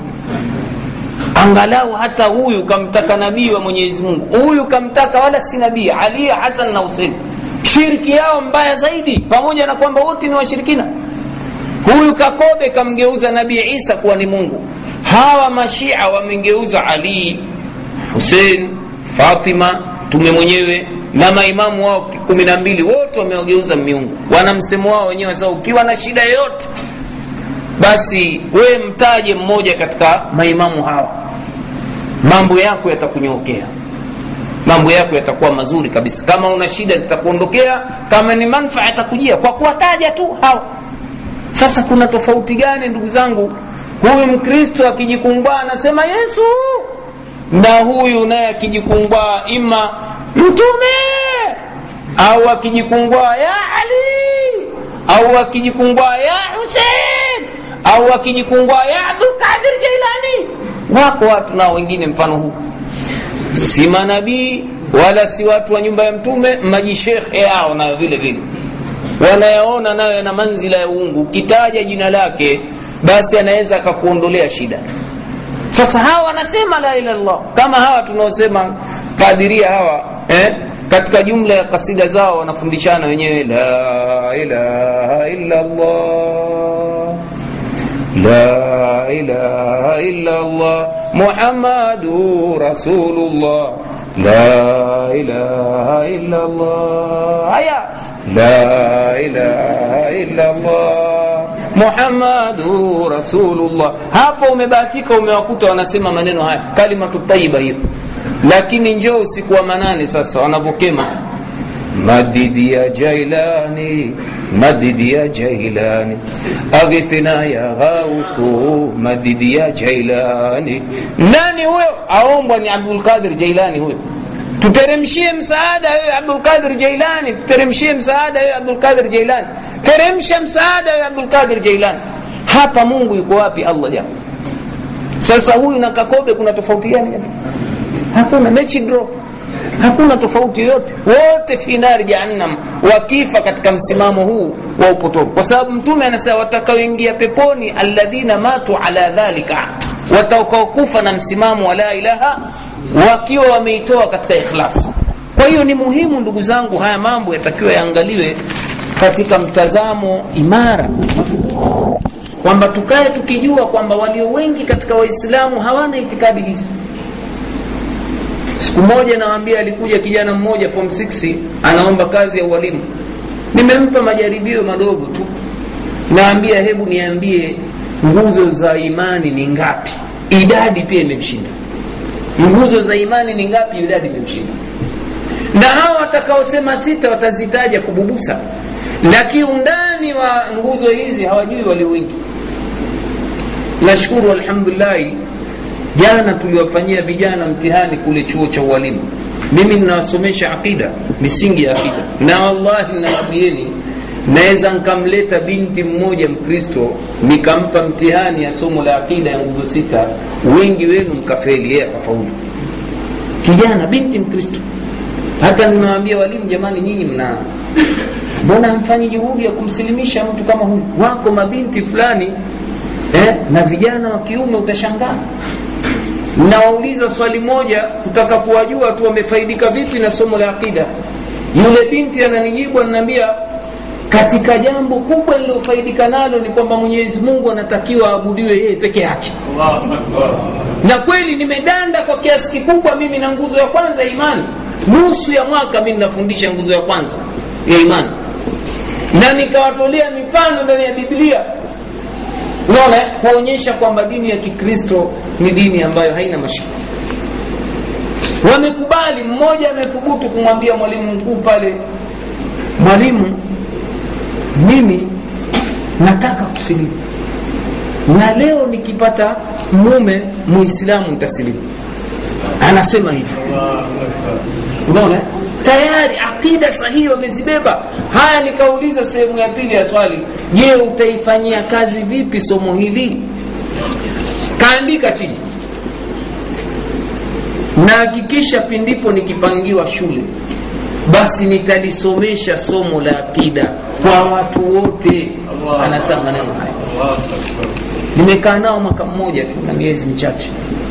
Kuwafundisha nguzo sita za imani na naamini nasema na ndio ilivyotokea kwa sababu katika matukio ya mtihani huo jamaa binti mmoja huyo aliyesema haya maneno kapata 87 kwa mia katika somo la akida wakati muislamu kapata 35 kwa mia. Unaona? Gogoro kwa nini? Kwa sababu hii itikadi jama yataka ipandikizwe. Ni mmea. Hapa nina msemo mi nausema mwangalie faida yake itikadi jama kama mmea watakiwa upandikizwe. Ukishapandikizwa mmea ni lazima unyunyiziwe maji. Lazima umwagiliwe nini? Maji. Lazima mtu aendelee kukumbushwa maneno ya mwenyezi mungu tauhidi na nini mara kwa mara. Halafu vile vile tabia ya mmea jama ukiumwagia maji basi kwachibuka pembeni magugu haya magugu nayo tuyatie kwenye hesabu nayo. Tukiyaacha hatimaye nayo yatavunja nguvu ya mmea ule utakufa. Uwe ni muhindi mhogo ukipata magugu mingi huku pembeni inafyonza nguvu za za ule mmea hatimaye utakuta hata ukija kuvuna eh, kijihindi hakina kitu. Au mara nyingine kufli ambayo sasa maji nini jamani? Ni hii dawa yatakiwa imwagiliwe kila siku. Angalia jana mhadhiri khatibu wetu asema dawa imekufa. Kwa nini? Kwa sababu dawa haifanyiki. Nyoyo za watu zinadhoofika. Maji hayamwagi kwenye mmea. Tushaupandikiza lakini maji haya hayamwagiwi. Dawa. Na magugu nayo hayang'olewi. Magugu nini? Ushia kadiria gandrawia shadhilia sijui nakshabandia tijania. Majigugu haya. Kama hayang'olewi mmea unakufa angalia mahala ambapo hapakuingia tauhidi jama. Pana waislamu hapakuingia sunna. Ushia unapata nguvu. Ukadiria unapata nguvu. Lakini mahala ambapo ameingia tauhidi na itikadi sahihi hauwezi kupata nguvu. Kwa nini? Kwa sababu magugu haya na yanang'olewa haya. Watu wanahadharishwa. Na nyoyo zina zinaimarishwa zinapewa maji ya dawa zinakuwa kwa hiyo ni muhimu ndugu zangu mambo kama haya yatakiwa yazingatiwe. Bila itikadi ndugu zangu sahihi mtu haingii peponi. Kuna siku moja alikufa pop hivi karibuni miezi iliyopita baba mtakatifu wenyewe wanamwita wala hana utakatifu wote. Jitu la motoni halina utakatifu. Shekhe mmoja tulifikiria labda akaponyokwa na mdomo. Alipokufa akamtakia rehma. Kasema baba yarhamuhullah yarhamuhullah mwenyezi mungu amrehemu popo katika uislamu jitu likifa nkafiri jama halitakiwi rehma. Haliombewi maghfira. Bali mkifika kwenye makaburi yao mtume kama ilivyokuja kwenye ahkami ljanaizi tuwabashirie moto. Basharakum llahu binnari na haya yanatokana na maneno ya bwana mtume sallallahu alaihi wasallam kwamba mtu atakayekufa hana itikadi sahihi basi hana chake zimeni zisini anasema mtume sallallahu alaihi wasallam la yasmau biya rajulun min hadhihi lumma yahudiyun wala nasraniyun thumma la yuminu biya illa dakhala nnar hatowasema sikia mtu yoyote habari zangu mtu yoyote hatosikia habari zangu katika umati huu katika zama hizi hatosikia habari zangu. Awe ni myahudi au awe ni mkristo kisha akawa hakuniamini isipokuwa atakuwa ni mtu wa motoni. Sasa kweli sisi tutafanya furaha na watu wanaoishi na itikadi za, za, za motoni. Mijitu ya motoni hatuwezi kuishi nao na furaha kabisa. Hawa ni watu ashabu mnari kwa mujibu wa hadithi ya mtume. Jitu hata likiitwa ni mkombozi kakomboa nini yeye mwenyewe nafsi yake hajaikomboa. Atakomboa watu wengine kaingia kaburini ni jitu la motoni. Kashindwa kuikomboa nafsi yake. Halafu nyewe mnamwita mkombozi kakomboa nani? Wako watu wengine eti wamekomboa nchi si wamefanyaje? Wanafanyiwa sherehe wengine na siku hasa za maombolezo. Mwislamu hawezi kuwe kwanza hata mtume hakuwekewa maombolezo. Itakuwa mtu mwingine kafiri. Mtume muhammad salllah alehi wasallam hakuwekewa siku ya maombolezo. Itakuwa kafiri. Katika uislamu hakuna jambo hili kabisa. Kwa nini? Kwa sababu hawa ni ashabu nari vile vile ndugu zangu mtu akiwa na itikadi sahihi ajue kwamba kama kuna dola ya kiislamu basi mtume anasema nitamlinda mali yake na damu yake. Ni wadhifa mmoja wa, wa khalifa wa kiislamu kulinda mali za waliotamka la ilaha kulinda damu za waliotamka la ilaha illa lakini wale hawana dhamana wasiotamka isipokuwa wakubali kuishi nchi za waislamu kwa mikataba maalum. Lakini jitu likawa nje ya mipaka ya uislamu kama tuna dola ya kiislamu linaishi nje basi hatuna dhamana ya damu yake hatumlindi damu yake. Bali inawezekana tukaimwagilia mbali na itakwenda arijojo damu yake. Na mali yake tuweza mnyang'anya kama akigeuka ni adui wa dola na wananchi wa kiislamu wa, wa, wa dola ya kiislamu hili ni jambo liko wazi wanachuoni. Wamewagawa makafiri sehemu mbili. Wanasema kuna makafiri muahidina na makafiri ambao ni ni muharibina. Makafiri ambao tunaishi nao kwa wema kwa mkataba maalumu katika nchi. Na kuna makafiri ambao wanatupiga vita. Hawa ambao tunaishi nao kwa wema si vibaya kama ilivyokuja katika suratul mumtahina kwamba mwenyezi mungu anasema la yanhakum llahu ani ladhina lam yuqatilukum fi ddini walam yukhrijukum min diyarikum. Anasema mwenyezi mungu. Aya inaendelea sema an tabarruhum wa ilaihim hawakatazeni mwenyezi mungu kuwafanyia wema na uadilifu wale makafiri ambao hawakupigeni vita wala hawakuwafukuzeni katika majumba yenu mwenyezi mungu hawakatazeni kuwafanyia wema kuwafanyia ihsani maadamu wamekubali kukaa na nyinyi kwa mikataba kwamba wanalipa kodi ya kuwalinda basi haki wanazozipata sawa na raia wa dola ya kiislamu. Si ruhusa kumnyang'anya mali yake wala kummwaga damu yake.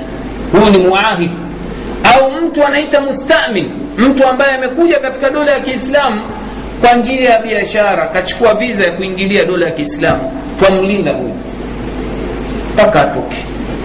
Tunampa amani. Taingia kivuli cha amani. Kwa hiyo tunampa nini? Amani. Ama yule anayetupiga vita mwenyezi mungu anasema hatukatazi kuwafanyia uovu na ubaya. Wale wanaotupiga vita mfano leo mayahudi wamenyang'anya ardhi za waislamu wanamwaga damu za waislamu. Mtu akimuua mayahudi yahudi kama wanavyofanya ndugu zetu kule jihadi ismi hamasi nini. Sharia ya kiislamu ni wajibu kwa wao pia.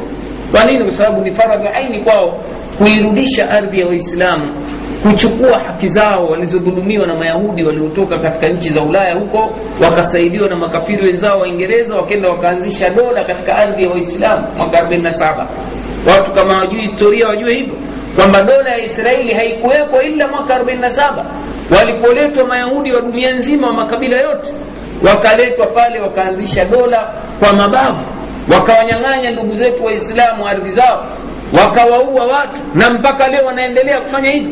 Hawa wanaitwa muharibin ni watu wanatupiga vita. Kwa hiyo hawa mtu akianzisha kikosi hasa cha kwenda kuvunja mabenki akachukua atapata thawabu no, katuleteeni huko. Nendeni mkachukue mapesa huko mtuletee tuendeleze misikiti manini nini. Ni halali kama alivyofanya abu jundul unaona eh? alipo alipopambana na makafiri wa maka akawavamia na kuwanyang'anya mali zao mtume alikubali kabisa. Kwa nini? Kwa sababu wale watu walikuwa ni muharibin. Na hawakuwa na mkataba na abu jundul kwa hiyo akawanyang'anya mali na nini ni halali. Na mtume sallallahu alaihi wasallam ndio pale aliposema qala umirtu an uqatila nnasa hata yaqulu la ilaha illa llah faman qalaha faqad asima minni maluhu wa, wa nafsuhu illa bihaqi wa hisabi ala llah asema nimeamrishwa kuwapiga vita watu mpaka waseme la ilaha illa llah mwenye kusema hilo basi nitamlinda mali yake na nafsi yake isipokuwa kwa haki. Haki naona eh? Kwamba ikiwa mfano ukainyang'anya mali ya mtu ukaua mtu kwa dhulma basi atauliwa. Unaona? Na hisabu yake itakuwa kwa mwenyezi mungu subhanahu wa kwa hiyo hawa watu ambao hawapigwi vita ni hawa waliokaa ambao tunaita ni muwahidina katika dola ya kiislamu. Hawajakubali itikadi sahihi lakini kwa kukaa kwenye kivuli cha dola ya kiislamu basi wamepata rehma ya mwenyezi mungu. Maadamu wanalipa kodi tunawalinda na tunawalingania polepole wakikubali uislamu fabii wa nema lakini hatuwalazimishi. Lazima muwe waislamu kwa sababu mwenyezi mungu anasema la ikraha fi ddin kad tabayana rushdu min alghaib ukweli na uongo umeshaeka uko wazi. Ndio maana utakuta wanasema wanachuoni katika historia jambo. Mtume alipokuja katika kueneza dawa aliwakuta kuna wakristo kule misri wanaitwa kibti. Mpaka zama za saidna umar misri ilikuwa tayari. Zama za saidna umar ilikuwa imeshatekwa iko chini ya mikono ya waislamu lakini makanisa yaliyokuweko zama zile mpaka leo hayajavunjwa na waislamu. Kwa nini? Kwa sababu walikubali wakipti kukaa na waislamu kwa njia ya salama na amani. Waliendelea kufanya itikadi zao dini zao. Naona rehma ya uislamu imewaangukia.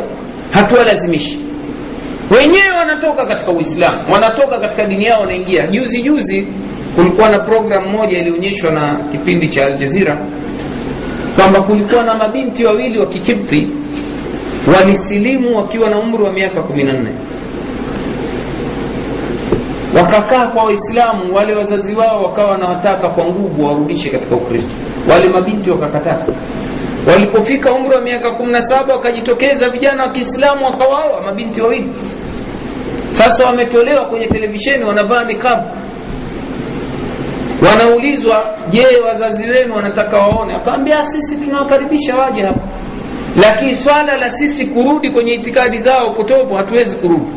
Na sisi hatuwezi kwenda kule kwa sababu wana hawa ukienda kule wanakufungia kwenye chumba wanakupiga wanakupaka urudi kwenye dini kwa nguvu kwa hiyo sisi hatuendi tumeshaagana na ukristo sisi ni waislamu ni watu wa la ilaha.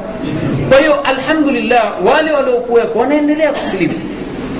Wanaendelea uislamu haujawalazimisha eti kwa kukaa na waislamu lazima mwingie hii itikadi potovu inaojengwa na makafiri kwamba uislamu umeenea kwa mabavu kwa upanga ni maneno ya uadui. Uislamu unakanusha na suratul mumtahina inaeleza wazi wale ambao wanaishi na sisi kwa wema hawatupigi vita basi tunawafanyia wema.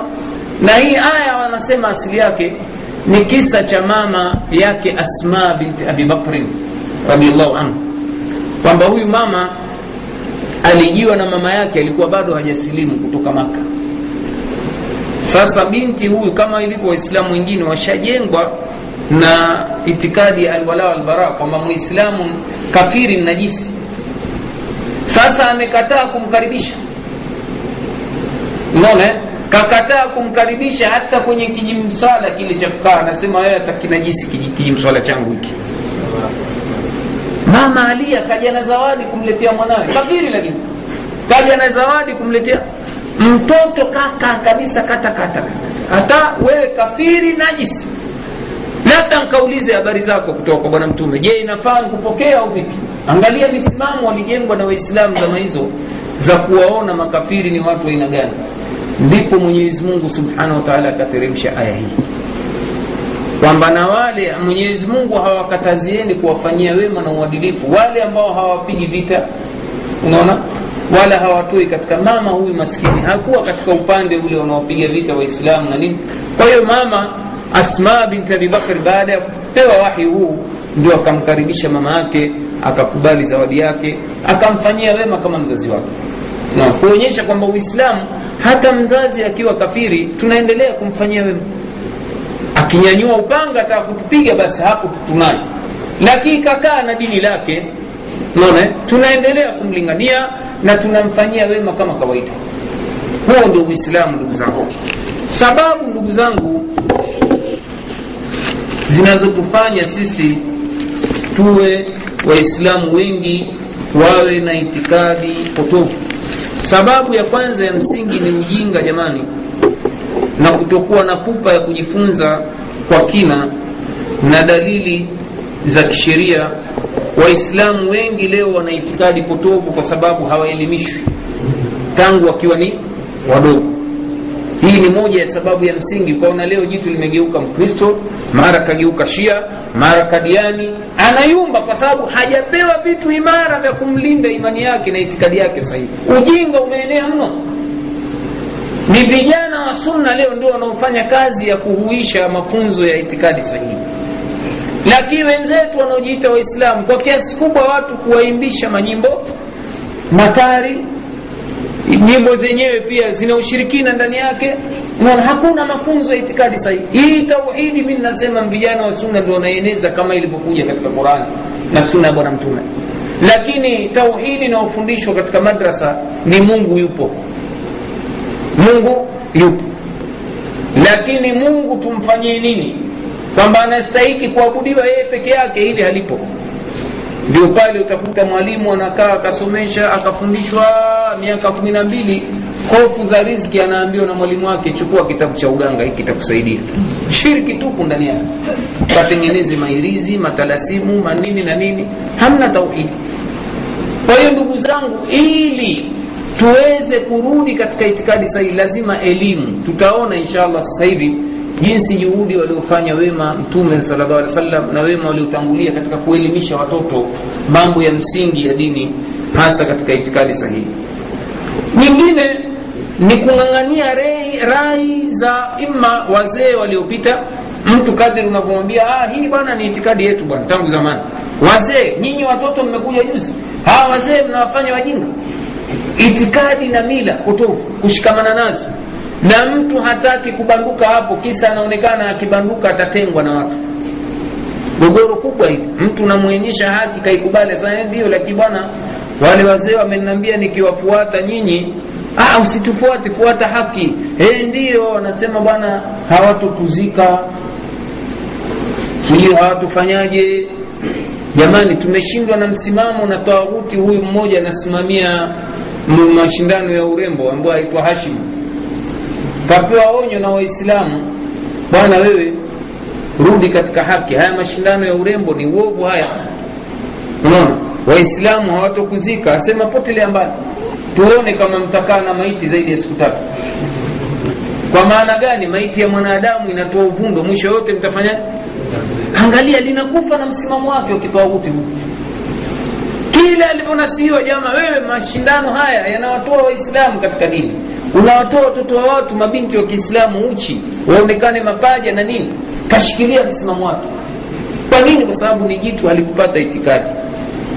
Takuwa ni mtu kasoma mashule ya makanisa hakufundishwa dini basi amekwenda sasa anaona maslaha ya tumbo yatapotea nikiacha mambo haya. Anaona tumbo aliweke mbele kuliko dini ya mwenyezi mungu subhanahu wataala vile vile kuchupa mipaka katika kuwatukuza watu wema iwe ni manabii au ni watu wema kwa ujumla wacha mungu kuwatukuza mpaka kuwapa sifa za nini za uungu. Na hili tunaliona walivyofanya manasara. Naona ittakhadhu ahbarahum wa ruhbanahum arbaba min duni llah walmasih bni maryam. Na wamemgeuza masihi kuwa ni mungu, ni, ni mungu badala ya allah subhanahu wa taala. Wama umiru illa liyabudu ilahan. Hawakuamrishwa ila wamwabudu mungu huyu mmoja sasa hivyo hivyo na waislamu wengine wamemtukuza mtume mpaka wakampa daraja la unabii. Wengine wamewatukuza mashekhe mpaka wakawapa eh, wamemtukuza mtume mpaka wakamtia katika daraja la uungu. Wengine wamewatukuza mashekhe mpaka wakawatia katika daraja la, la ungu wengine mawalii maimamu wamewatia katika daraja la ungu taasub pamoja na ghuluu wanasema katika sheria ya kiislamu. Kushikilia misimamo wana ya upotovu na kuwatukuza viumbe kuliko vile ambavyo wanastahiki kutukuzwa. Jingine jamani wazazi jamii nayo inachangia kupotosha watu. Mtu kila siku ataangalia kwenye televisheni amwona kakobe anatoa watu mashetani. Kakobe akuonyesha watu. Mwislamu asiokuwa na itikadi si atakwenda kwa, kakobe kabisa? Na mkubali yesu basi aone yesu ndo atamwondolea shida hakuna kitu mbadala katika televisheni waislamu kuonyeshwa rukya za kisheria. Hakuna. Mtu akikaa akisikia ni yesu ndiye mponyaji yesu ndiye ponyo yesu ndiye mungu yesu ndiye sijui nani yesu ndiye nani yesu. Majina yote ya mungu amepewa yesu. Si kila siku asikia kwenye vyombo vya habari. Mwisho yote aona hii sahihi. Urongo ukikithiri pia mwisho wote watu wanaona ni ponyo wazazi jama wanachangia. Kama mtu mzazi hana itikadi sahihi mtoto atakwenda na maji. Na haya mtume salllah alih wasallam amebainisha. Anasema kullu mauludin yuladu ala lfitra kila kizazi kinazaliwa katika maumbili ya uislamu. Faabawahu yuhawidani au yunasirani au yumajisani. Ni wazazi wake wawili ndio wanaomtia katika dini ya kiyahudi au dini ya kinasara au dini ya kimajusi. Wazazi asli ya watu wamezaliwa katika uislamu. Lakini wazazi.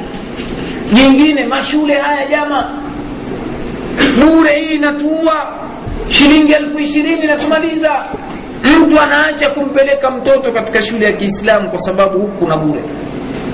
Mtoto anakaa shuleni kuanzia darasa la kwanza mpaka darasa la saba hajasikia neno moja la imani mtoto amaliza la saba hajajua udhu wake hajajua swala yake. Unataraji nini huyu? Huyu akimaliza la saba akienda shule ya sekondari haina mambo hayo. Form 6 haina maneno hayo. Chuo kikuu haina mambo hayo. Basi laweza likageuka ni jitu tu. Ima halina dini au lipelekwe kwenye dini ya mrengo wa kushoto. Basi chukuliwa hakuna mashule nayo. Serikali itasema imetoa nafasi masomo ya dini. Lakini wamesema taasisi za kidini ndio zina uhuru wa kupeleka walimu. Ni taasisi gani hapa tanga tasema inaopeleka walimu? Ni, ni taasisi ya answari. Wengine wanaokwenda watakwenda wiki moja mbili mwezi mmoja miwili mara kavua kikofia achangisha wanafunzi. Hamkumpa haji tena. Hakuna taasisi zimejengwa katika nidhamu ya kuajiri waalimu wakienda wakafanya waislamu wamekaa hawana mipangilio ya kiuchumi. Unaona eh? hawa makafiri utakuta naingia mashuleni huko nakumbana nao bwana. Na magari wanaletwa ya taasisi. Sisi tunaenda na vibaskeli tu. Lakini alhamdulillah juhudi zinafanyika zimezalisha. Hawa hawana lolote wanakwenda bwana. Ni ajira. Wanakwenda kuimbisha watoto tu hapo. Haleluya haleluya mpaka kipindi kimekwisha hapo unaondoka hakuna kitu wanafundishwa kabisa. Sasa sisi waislamu ukiangalia hatuna mpangilio. Hakuna taasisi zinakaa zikafikiria kuwaokoa hawa vijana wetu ambao kwa asilimia kubwa wako mashule ya serikali.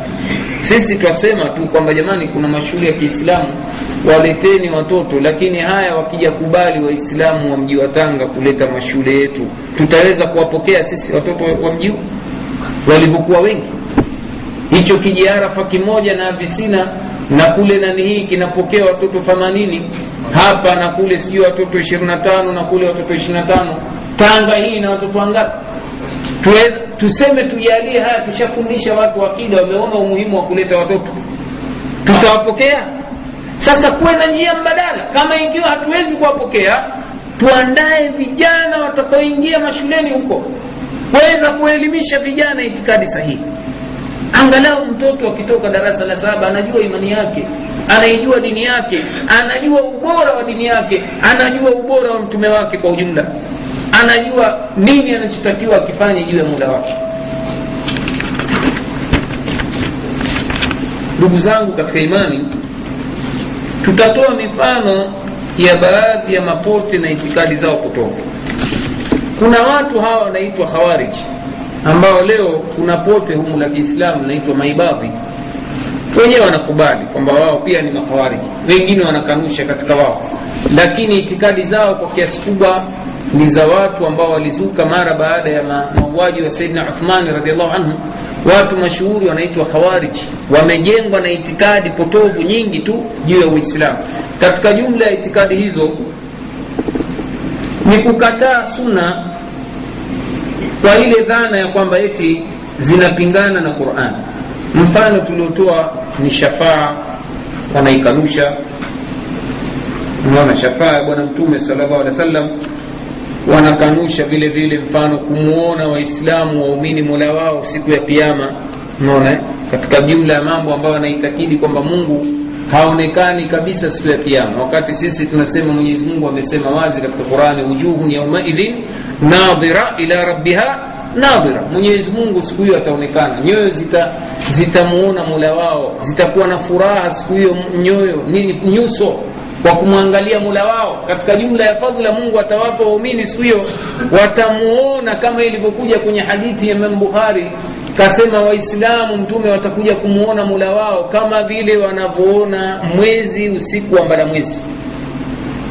Je watu hugombana katika kuangalia mwezi siku hiyo jana?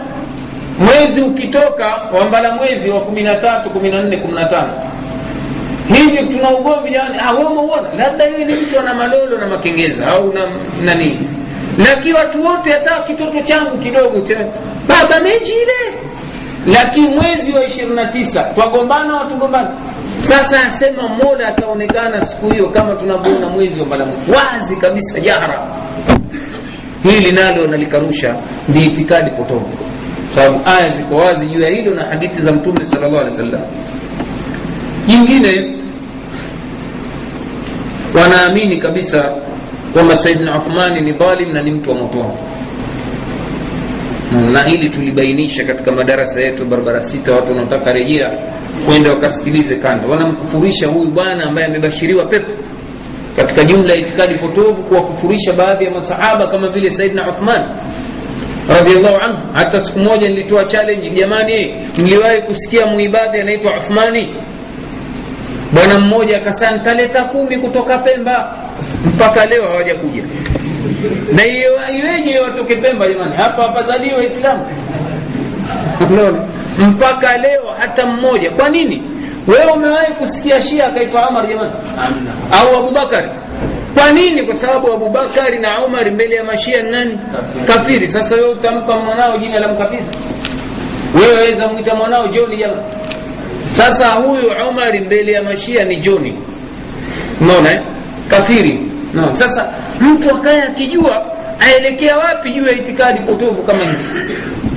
Vile vile wao wanakanusha sunna ziendazo kinyume na itikadi zao kwa madai kwamba eti zimekwenda kinyume na quran. Maneno haya wanayajengea dalili liahidi nitawapa faida ya ziada wanasema jamani nyinyi wenyewe watu wa sunna si mna kitabu mna maandiko pia ya hadithi ya mtume. Kwamba mtume salllah alehi wa sallam kasema maake wao hoja yao kwanza nielewe kwanza. Na haya maneno yalisikika jana kwenye muhadhara wa alafi saudi.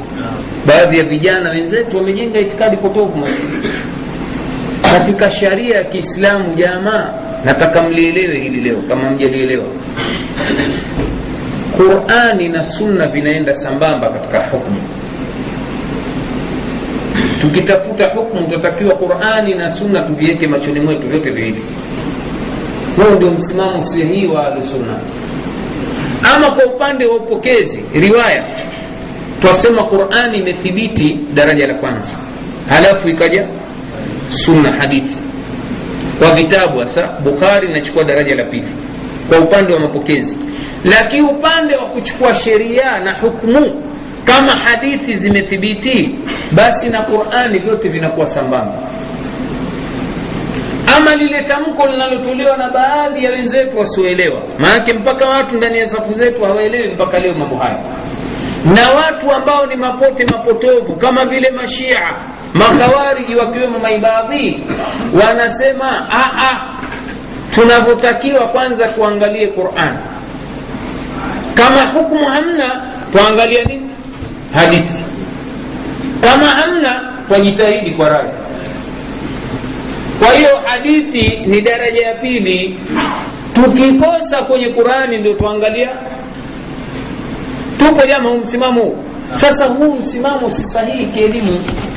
Na wao wameuegemeza na hadithi ambayo bahati mbaya imeandikwa na baadhi ya wanachuoni wetu wameijengea pia itikadi kama hizo. potofu ni hadithi ambayo wanasema wanachuoni ni ya sahaba mtukufu ni muadh.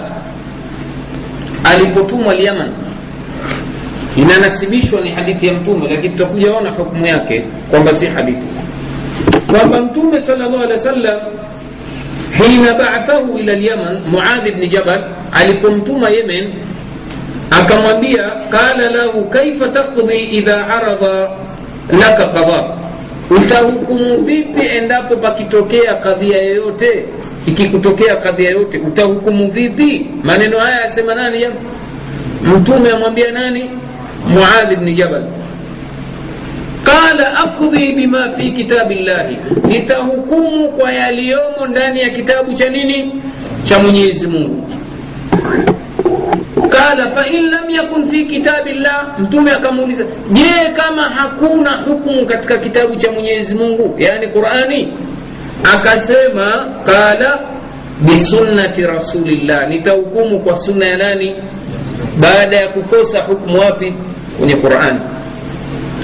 Kala fa in lam yakun fi sunnati rasulillah je kama hakuna katika sunna ya bwana mtume utafanyaje qala ajtahidu rayi la alu.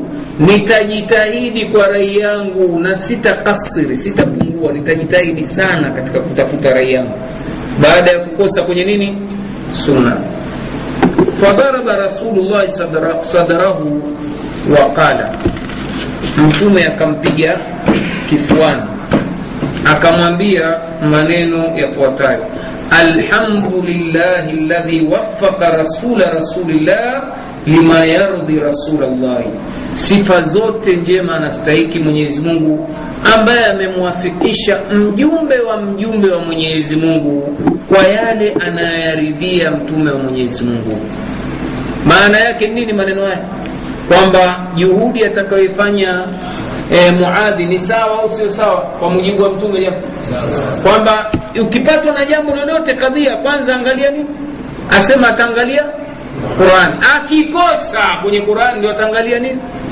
Akikosa ndio afanye sasa hii ndugu zangu ndio hoja walioikamata maibadhi mashia na baadhi ya wenzetu wasioelewa.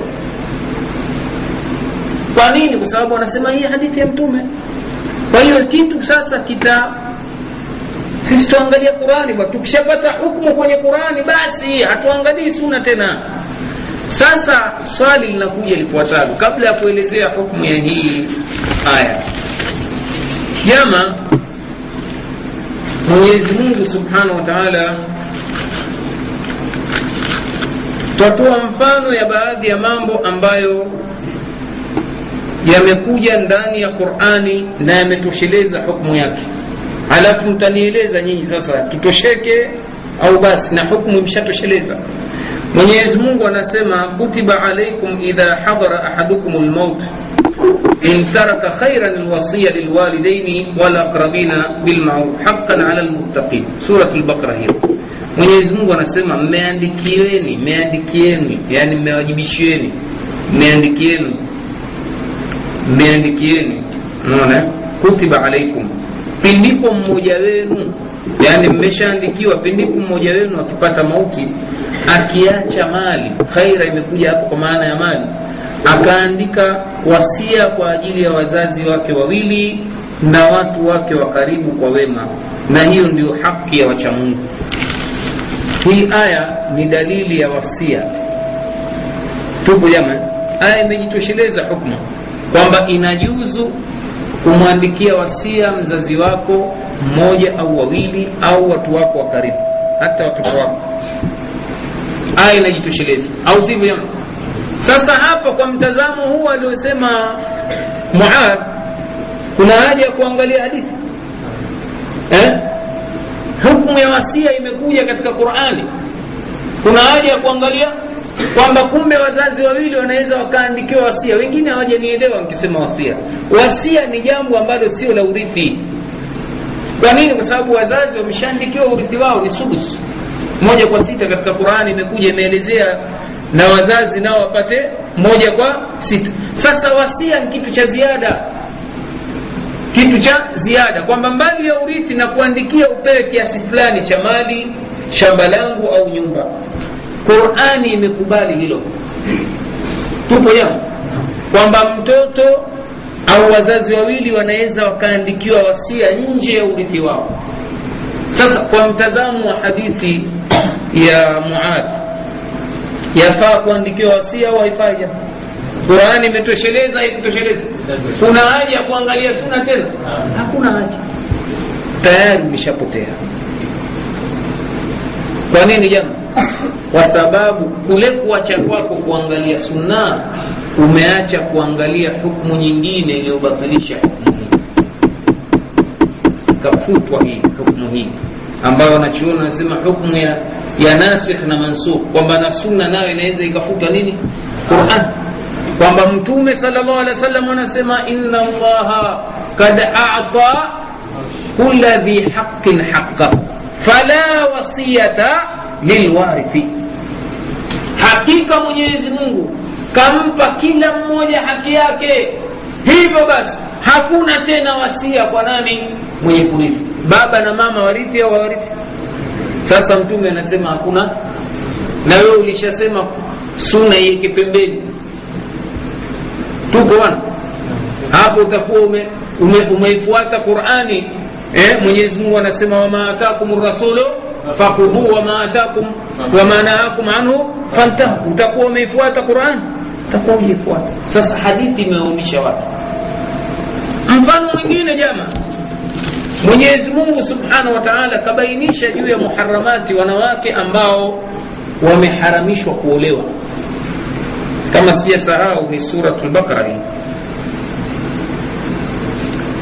hurimat alaykum ummahatukum wa banatukum wa akhwatukum wa khalatukum, imetaja mlolongo wa wanawake ambao wamekatazwa kuolewa ni haramu.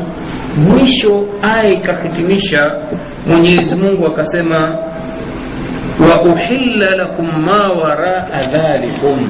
Baada ya kutaja mlolongo wa wanawake walioharamishwa kuolewa mwenyezi mungu akasema na mmehalalishiwa nje ya hao waliotajwa. Tupo jambo sasa wewe unasema ukikujia kadhia basi angalia quran. Umetoshelekeza nayo basi. Hamna haja ya kuangalia sunna. Sasa kakujia mtu jamaa kamuoa mwanamke ataka na wewe ndio kadhi sasa muadhi bni jabal. Wa zama zetu. Ataka kuoa na amati yake. Yeye kishamuoa huyo binti sasa ataka kumuoa na amati yake. Ataka kumuoa na amati yake. Amati ya mtu ni ajnabia kwa kwao au sivyo jambo? Ni ajnabia qurani haijataja uharamu wa kukusanya mtu mwanamke na amati yake. Haikutaja ilichokataza haramu ni kumua mtu na dada yake pamoja kuweka nyumba moja. Aya hii tuliyoitaja katika mlolongo walioharamishwa ni mwanamke kuoa kuolewa na dadie na mume mmoja. Mtu na dadie shafika. Qurani ndio imetaja hivi sasa mungu mwisho aya asema nje hapo mmehalalishwa. Kadhi sasa unafuata sera ya ya muadhi utahukumu vipi? Halali au haramu? Na huku umeambiwa ukishapata hukumu usiangalie hakuna haja ya kuangalia sunna. Ukikosa ndio angalia mi nimeipata. Je ni, niozeshe nisiozeshe jamaa semeni jama wawezesha sera ya nani? Ya muadhi sasa angalia sera ya ahlusunna sera ya ahlusunna hapana. Quran na sunna viangaliwe pamoja vyote. Sunna inasemaje mtume sallallahu alaihi wasallam, la yujma baina almaratu ammatiha wala baina almara wa khalatiha. Hadithi ni sahihi muttafaqun alayh. Imepokewa na bukhari na hakusanywi mwanamke na ammati yake wala hakusanywi katika ndoa mwanamke na khalati yake. Hakusanywi sisi watu wa sunna kwa sababu tunasema ni ahlu sunna tunaikumbatia sunna hii kwa sababu tumeangalia macho yetu yote. Qurani yasemaje sunna yasemaje? Ah, sunna imesema anaruhusiwa. Kwa hiyo nini tumeelewana jamani? Sasa cha kushangaza hawa mabwana makhawariji hawa maibafi, hii hukumu hii wao huichukulia katika yale wanayotaka wao. Yale mambo ya aqida yale. Akwambia bwana qurani imeshasema shafaa hamna hamna jamani hadithi hizi. Ah, ah, si tuangalia Qurani tu bwana. Qurani imesema hamna, lakini hii hukumu ya kuoa mtu na khalati yake na amati yake kuwachanganya ndani ya vitabu vyao vya fiqhi, hii nayo ni halali. Sasa tuwaulizi wametoa wapi? Hivi jitabu lao la fiqhi hili jamani, la maibabu jauhar mnadhamu ala al-adyan wameweka kabisa kwamba inajuzu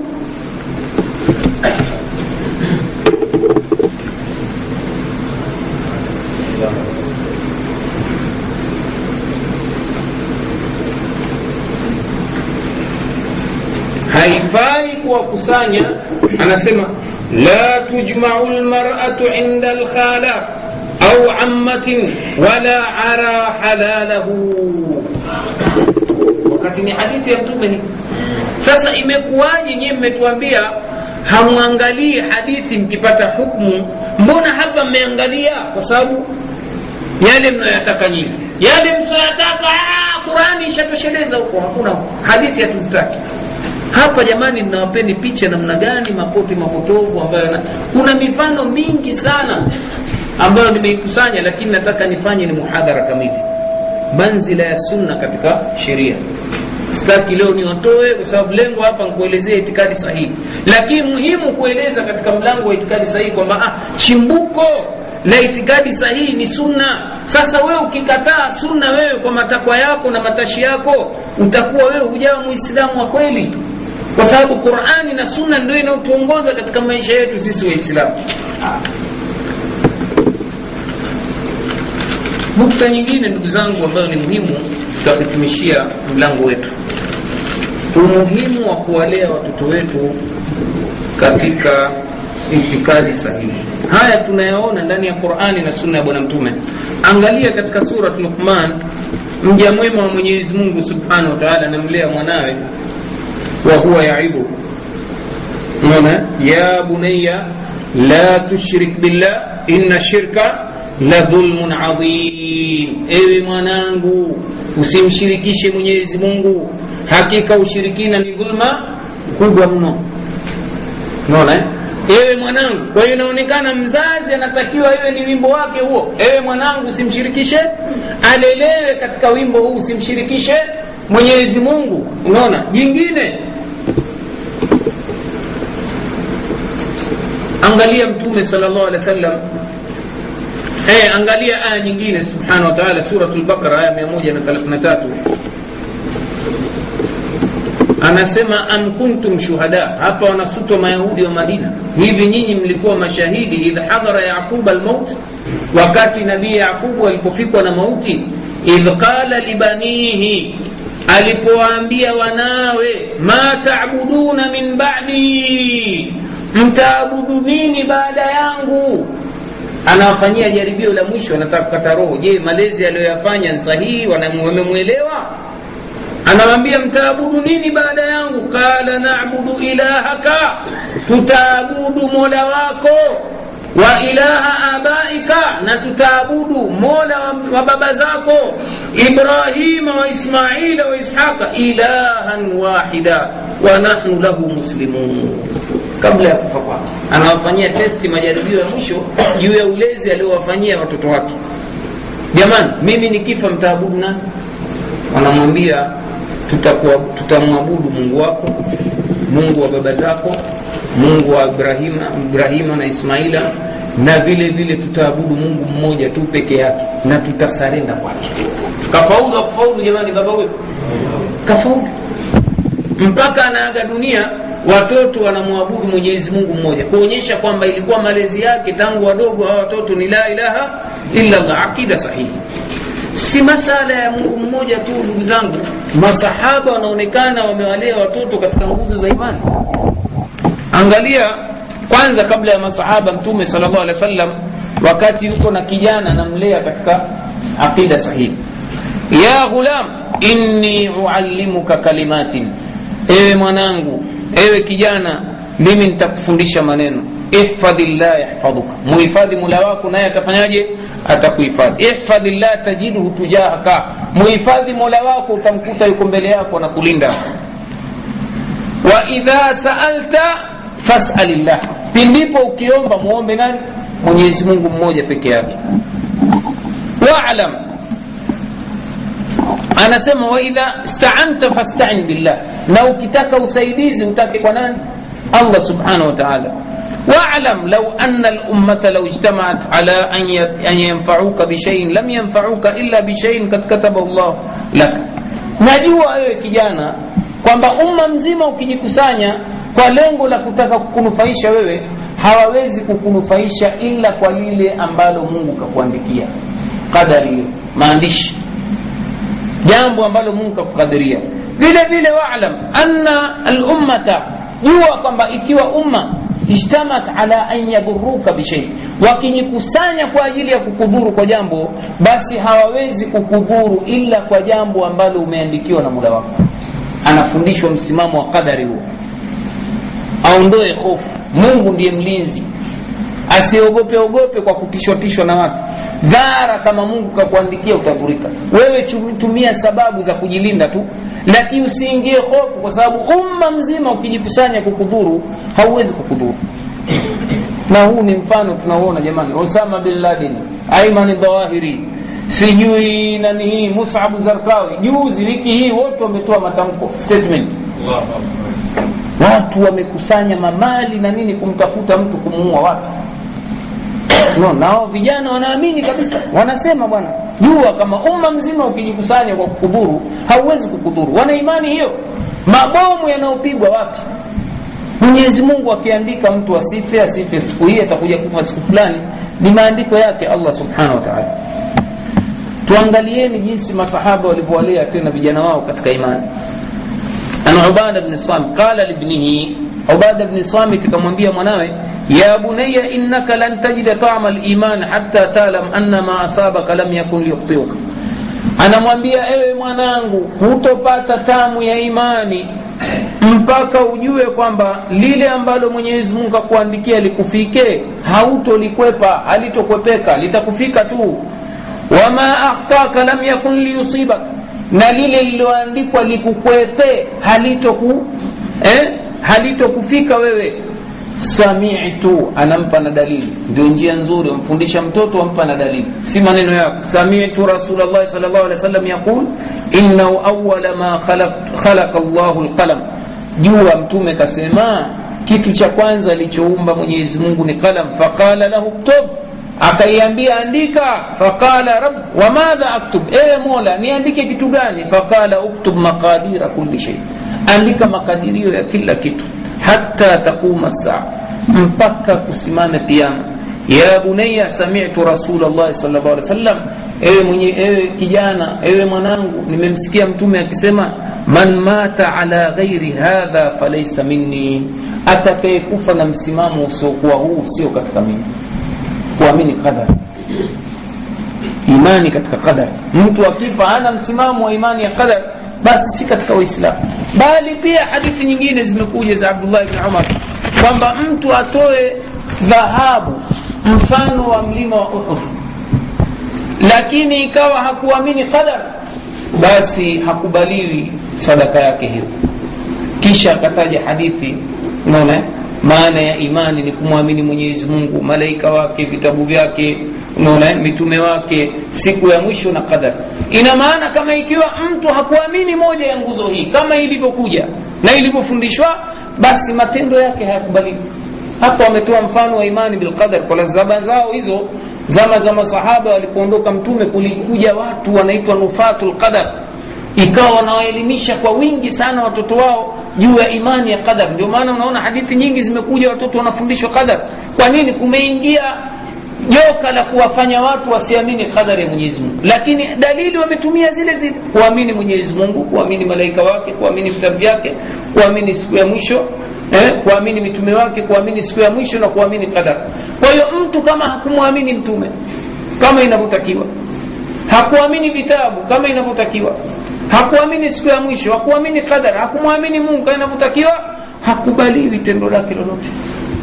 Mtume amesema maneno haya na yeye yuko mbali naye kwa kuacha kuamini misingi ya imani. Kwa hiyo ndugu zangu katika imani allah allah kwa sababu sisi majumbani hatuwezi kuwafundisha watoto kwa sababu si wenyewe mbumbumbu. Wengi wetu watupu juu ya mambo haya. Kwa hiyo mtu achague jama pa kumpeleka mwanawe. Na haya maneno nilisema arusha utakuta mzazi mwislamu ampeleka mtoto shule shilingi milioni tatu kwa mwaka. Mtoto huyu hasikii qala llahu tena yuko boarding wala qala rasulullahi miaka saba aliokuweko shule au miaka minne aliyokuwa sekondari. Anamuuza mtoto wake na kumchinja kwa kisu chake milioni tatu. Mwenyewe kisa nini? Kuna uzungu watoto wamefungwa matai vijisketi saa zote watoto yesiyesi mzungukalama fenesi hana neno moja la kiarabu mtoto analosoma kwa sababu anaona hizi lugha za watu wa ovyo ovyo. Kiarabu atajua mwanangu ni hata hawa watu wa maulidi nao pia wanajua kiarabu. Lakini nataka lugha ya kinabushi mtoto wangu aye wa kimataifa. Basi ndio mtu anapoua dini yake. Wengine ufakiri sawa mtu anashindwa kumpeleka mwanaye shule ya kiislamu. Lakini jamaa pamoja na yote. Hapa hatuna madrasa jamani jioni mwalimu ali hakuna madrasa? Kwa nini usimlete mwanao? Kweli huku akiagiliwa dini yake asubuhi lakini angalau kumuimarisha jioni hapa. Lakini wapi?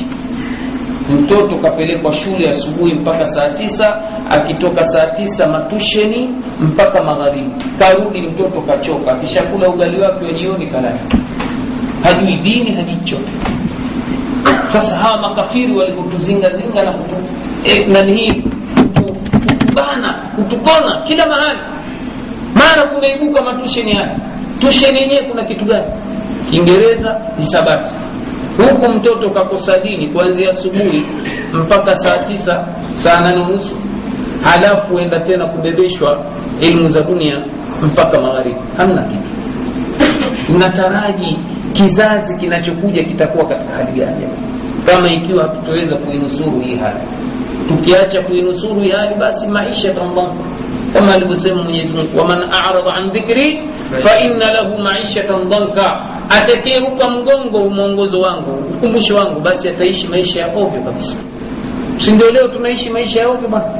Tunalalama kila siku uchumi nini Aa, uchumi humo ndani ya nyoyo zetu milango ya baraka mwenyezi mungu kaifungua kama tutakuwa wacha mungu na watu wenye imani. Kama ikakuwa ikiwa tutamwamini mwenyezi mungu kikwelikweli tutamcha mula wake atatufungulia baraka kutoka mbinguni na ardhini. Tukimnusuru mwenyezi mungu kwa maana ya dini yake basi mwenyezi mungu atatunusuru baraka anasema zimo kwenye kufuata dini. Tutalalama kila siku. Angalia mafuta yanapopanda. Leo dunia ikiwa ulaya inalalama mafuta yamepanda. Dola nini? Pipa moja dola shilingi 78 baada ya mwezi mmoja mtasikia hali ya nchi hii kodi juu ya mafuta. Na yakishapanda mafuta kila kitu kimepanda. Njia zetu za uchumi ni hizo hizo. Wamekuja makafiri wanachukua uchumi wanautoa nje ya nchi hapa madhahabu manini kila kitu. Tumeuza kila kitu kitu kitakachotuokoa na kutunusuru ni imani. Kwa sababu mwenyezi mungu subhanahu wa ametuambia pindipo tukiamini kikwelikweli basi atatunusuru. Na maisha yetu yatakuwa mazuri. Angalia mvua zinakataa. Kijana mmoja leo anaambia wamesema wametangaza tena kwamba kutatokea na mgao tena. Mgao wa umeme. Kwa nini? Wanasema mvua zimenyesha kidogo kwenye mabwawa huko ya mtera asubuhi haya angalia sasa hii ndio masika wakati wa mvua nyingi mvua imenyesha kidogo. Sasa kama ikiwa masika imepita hakuna mvua na vipindi vinavyokuja ni mvua chache chache. Ina maana ya kwamba mwaka mzima tutaishi sisi kwa migao. Tu halafu kama itakuwa serikali imetafuta e, umeme mbadala ima wa mafuta mafuta yamepanda bei. Ndio sasa mnaona shirika la tanesco lataka kupandisha bei za umeme bili bila kujali hali za wananchi. Mishahara iko pale pale. Leo angalia kule kwetu ngamiani tu. Ukipita saa mbili saa tatu usiku utaona kama vile huko magauni. Hamna tofauti baina ya magaoni na ngamiani. Watu wote wengi wamekatiwa mabilia wamekatiwa umeme. Hawana uwezo wa kulipa. Maji pia hawawezi kulipa. Sasa nchi hii twahitaji uhuru gani sisi miaka yote hii twababaika na maji kiti cha uhai cha mwanadamu hakuna. Tutalalama mvua hakuna. Sababu za kuwa mvua hakuna kwa nini? Watu tunawapa utawala wanakwenda kwenye mizimu. Twaita waislamu hawa wanakwenda kwenye mizimu kuomba mungu awasaidie wapate kuwa watawala. Mizimuni wanakwenda. Makaburini kwenda kulia huku kwa hiyo nusra ya kweli jama iko katika hili pote ambalo ni ukovu kujitahidi kuzinusuru nafsi zetu. Ahli zetu. Mwenyezi mungu anasema quu anfusakum wa ahlikum nara. Ziokoeni nafsi zenu na watoto wenu na wake zenu na moto. Waquduha nnasu walhijara. Ambao moto wake ni watu na mawe. Kuni zake ni watu na mawe. Kwa hiyo kuzikinga nafsi zetu na moto ni sisi kurudi kwa muda wetu. Tukifanya mchezo hii nchi itakwenda na maji kwa nini? Kwa sababu nguvu za shari ni kubwa mno. Mtu afungue tanga tv aone kuna dini hapa hiyo dini imewekwa ya mashia sasa ndio nautawala hapa kila ukifungua kipindi cha dini shia kaingia ukifungua kipindi si cha dini ni watoto wa kike kupata mauno watoto wa kiislamu.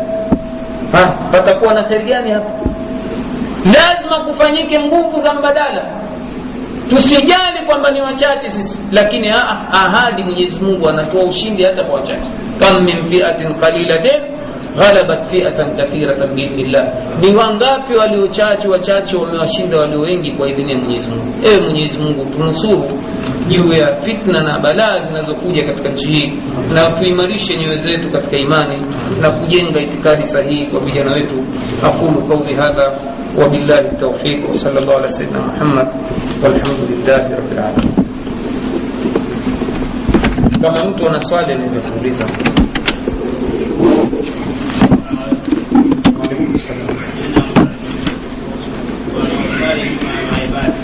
Naam. Kuswali nyuma ya mtu wa bid'a yoyote haifai. Tupo eh?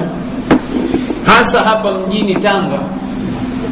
Kuna haja kweli ya kuswali nyuma ya misikiti ya watu wa bidaa mtu yoyote wa bidaa maadamu kuna misikiti kila kona. Ilikuwa kona moja tanga haina msikiti na sasa waisha hivi sasa. Chumbageni haya una mahala pa kwenda mtu?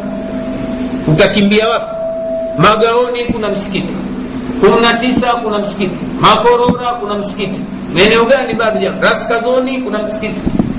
Bado wapi jama tuambieni tujenge. Asitoe mtu hoja. Kama pale mfano kumi na tisa kuna haja ya mtu kwenda msikiti wa ibadhi au kwa nani tena? Chuda. Huko kuna haja ya mtu mtu ende akaswali nyuma ya mtu wa mzushi pamoja na kwamba wanachuoni wanazungumzia juu ya nani hii bid'a ziko zenye kufurisha na bid'a ambazo hazikufurishi na wanachuoni bado wamewaona kwamba hawa maibadhi si makafiri.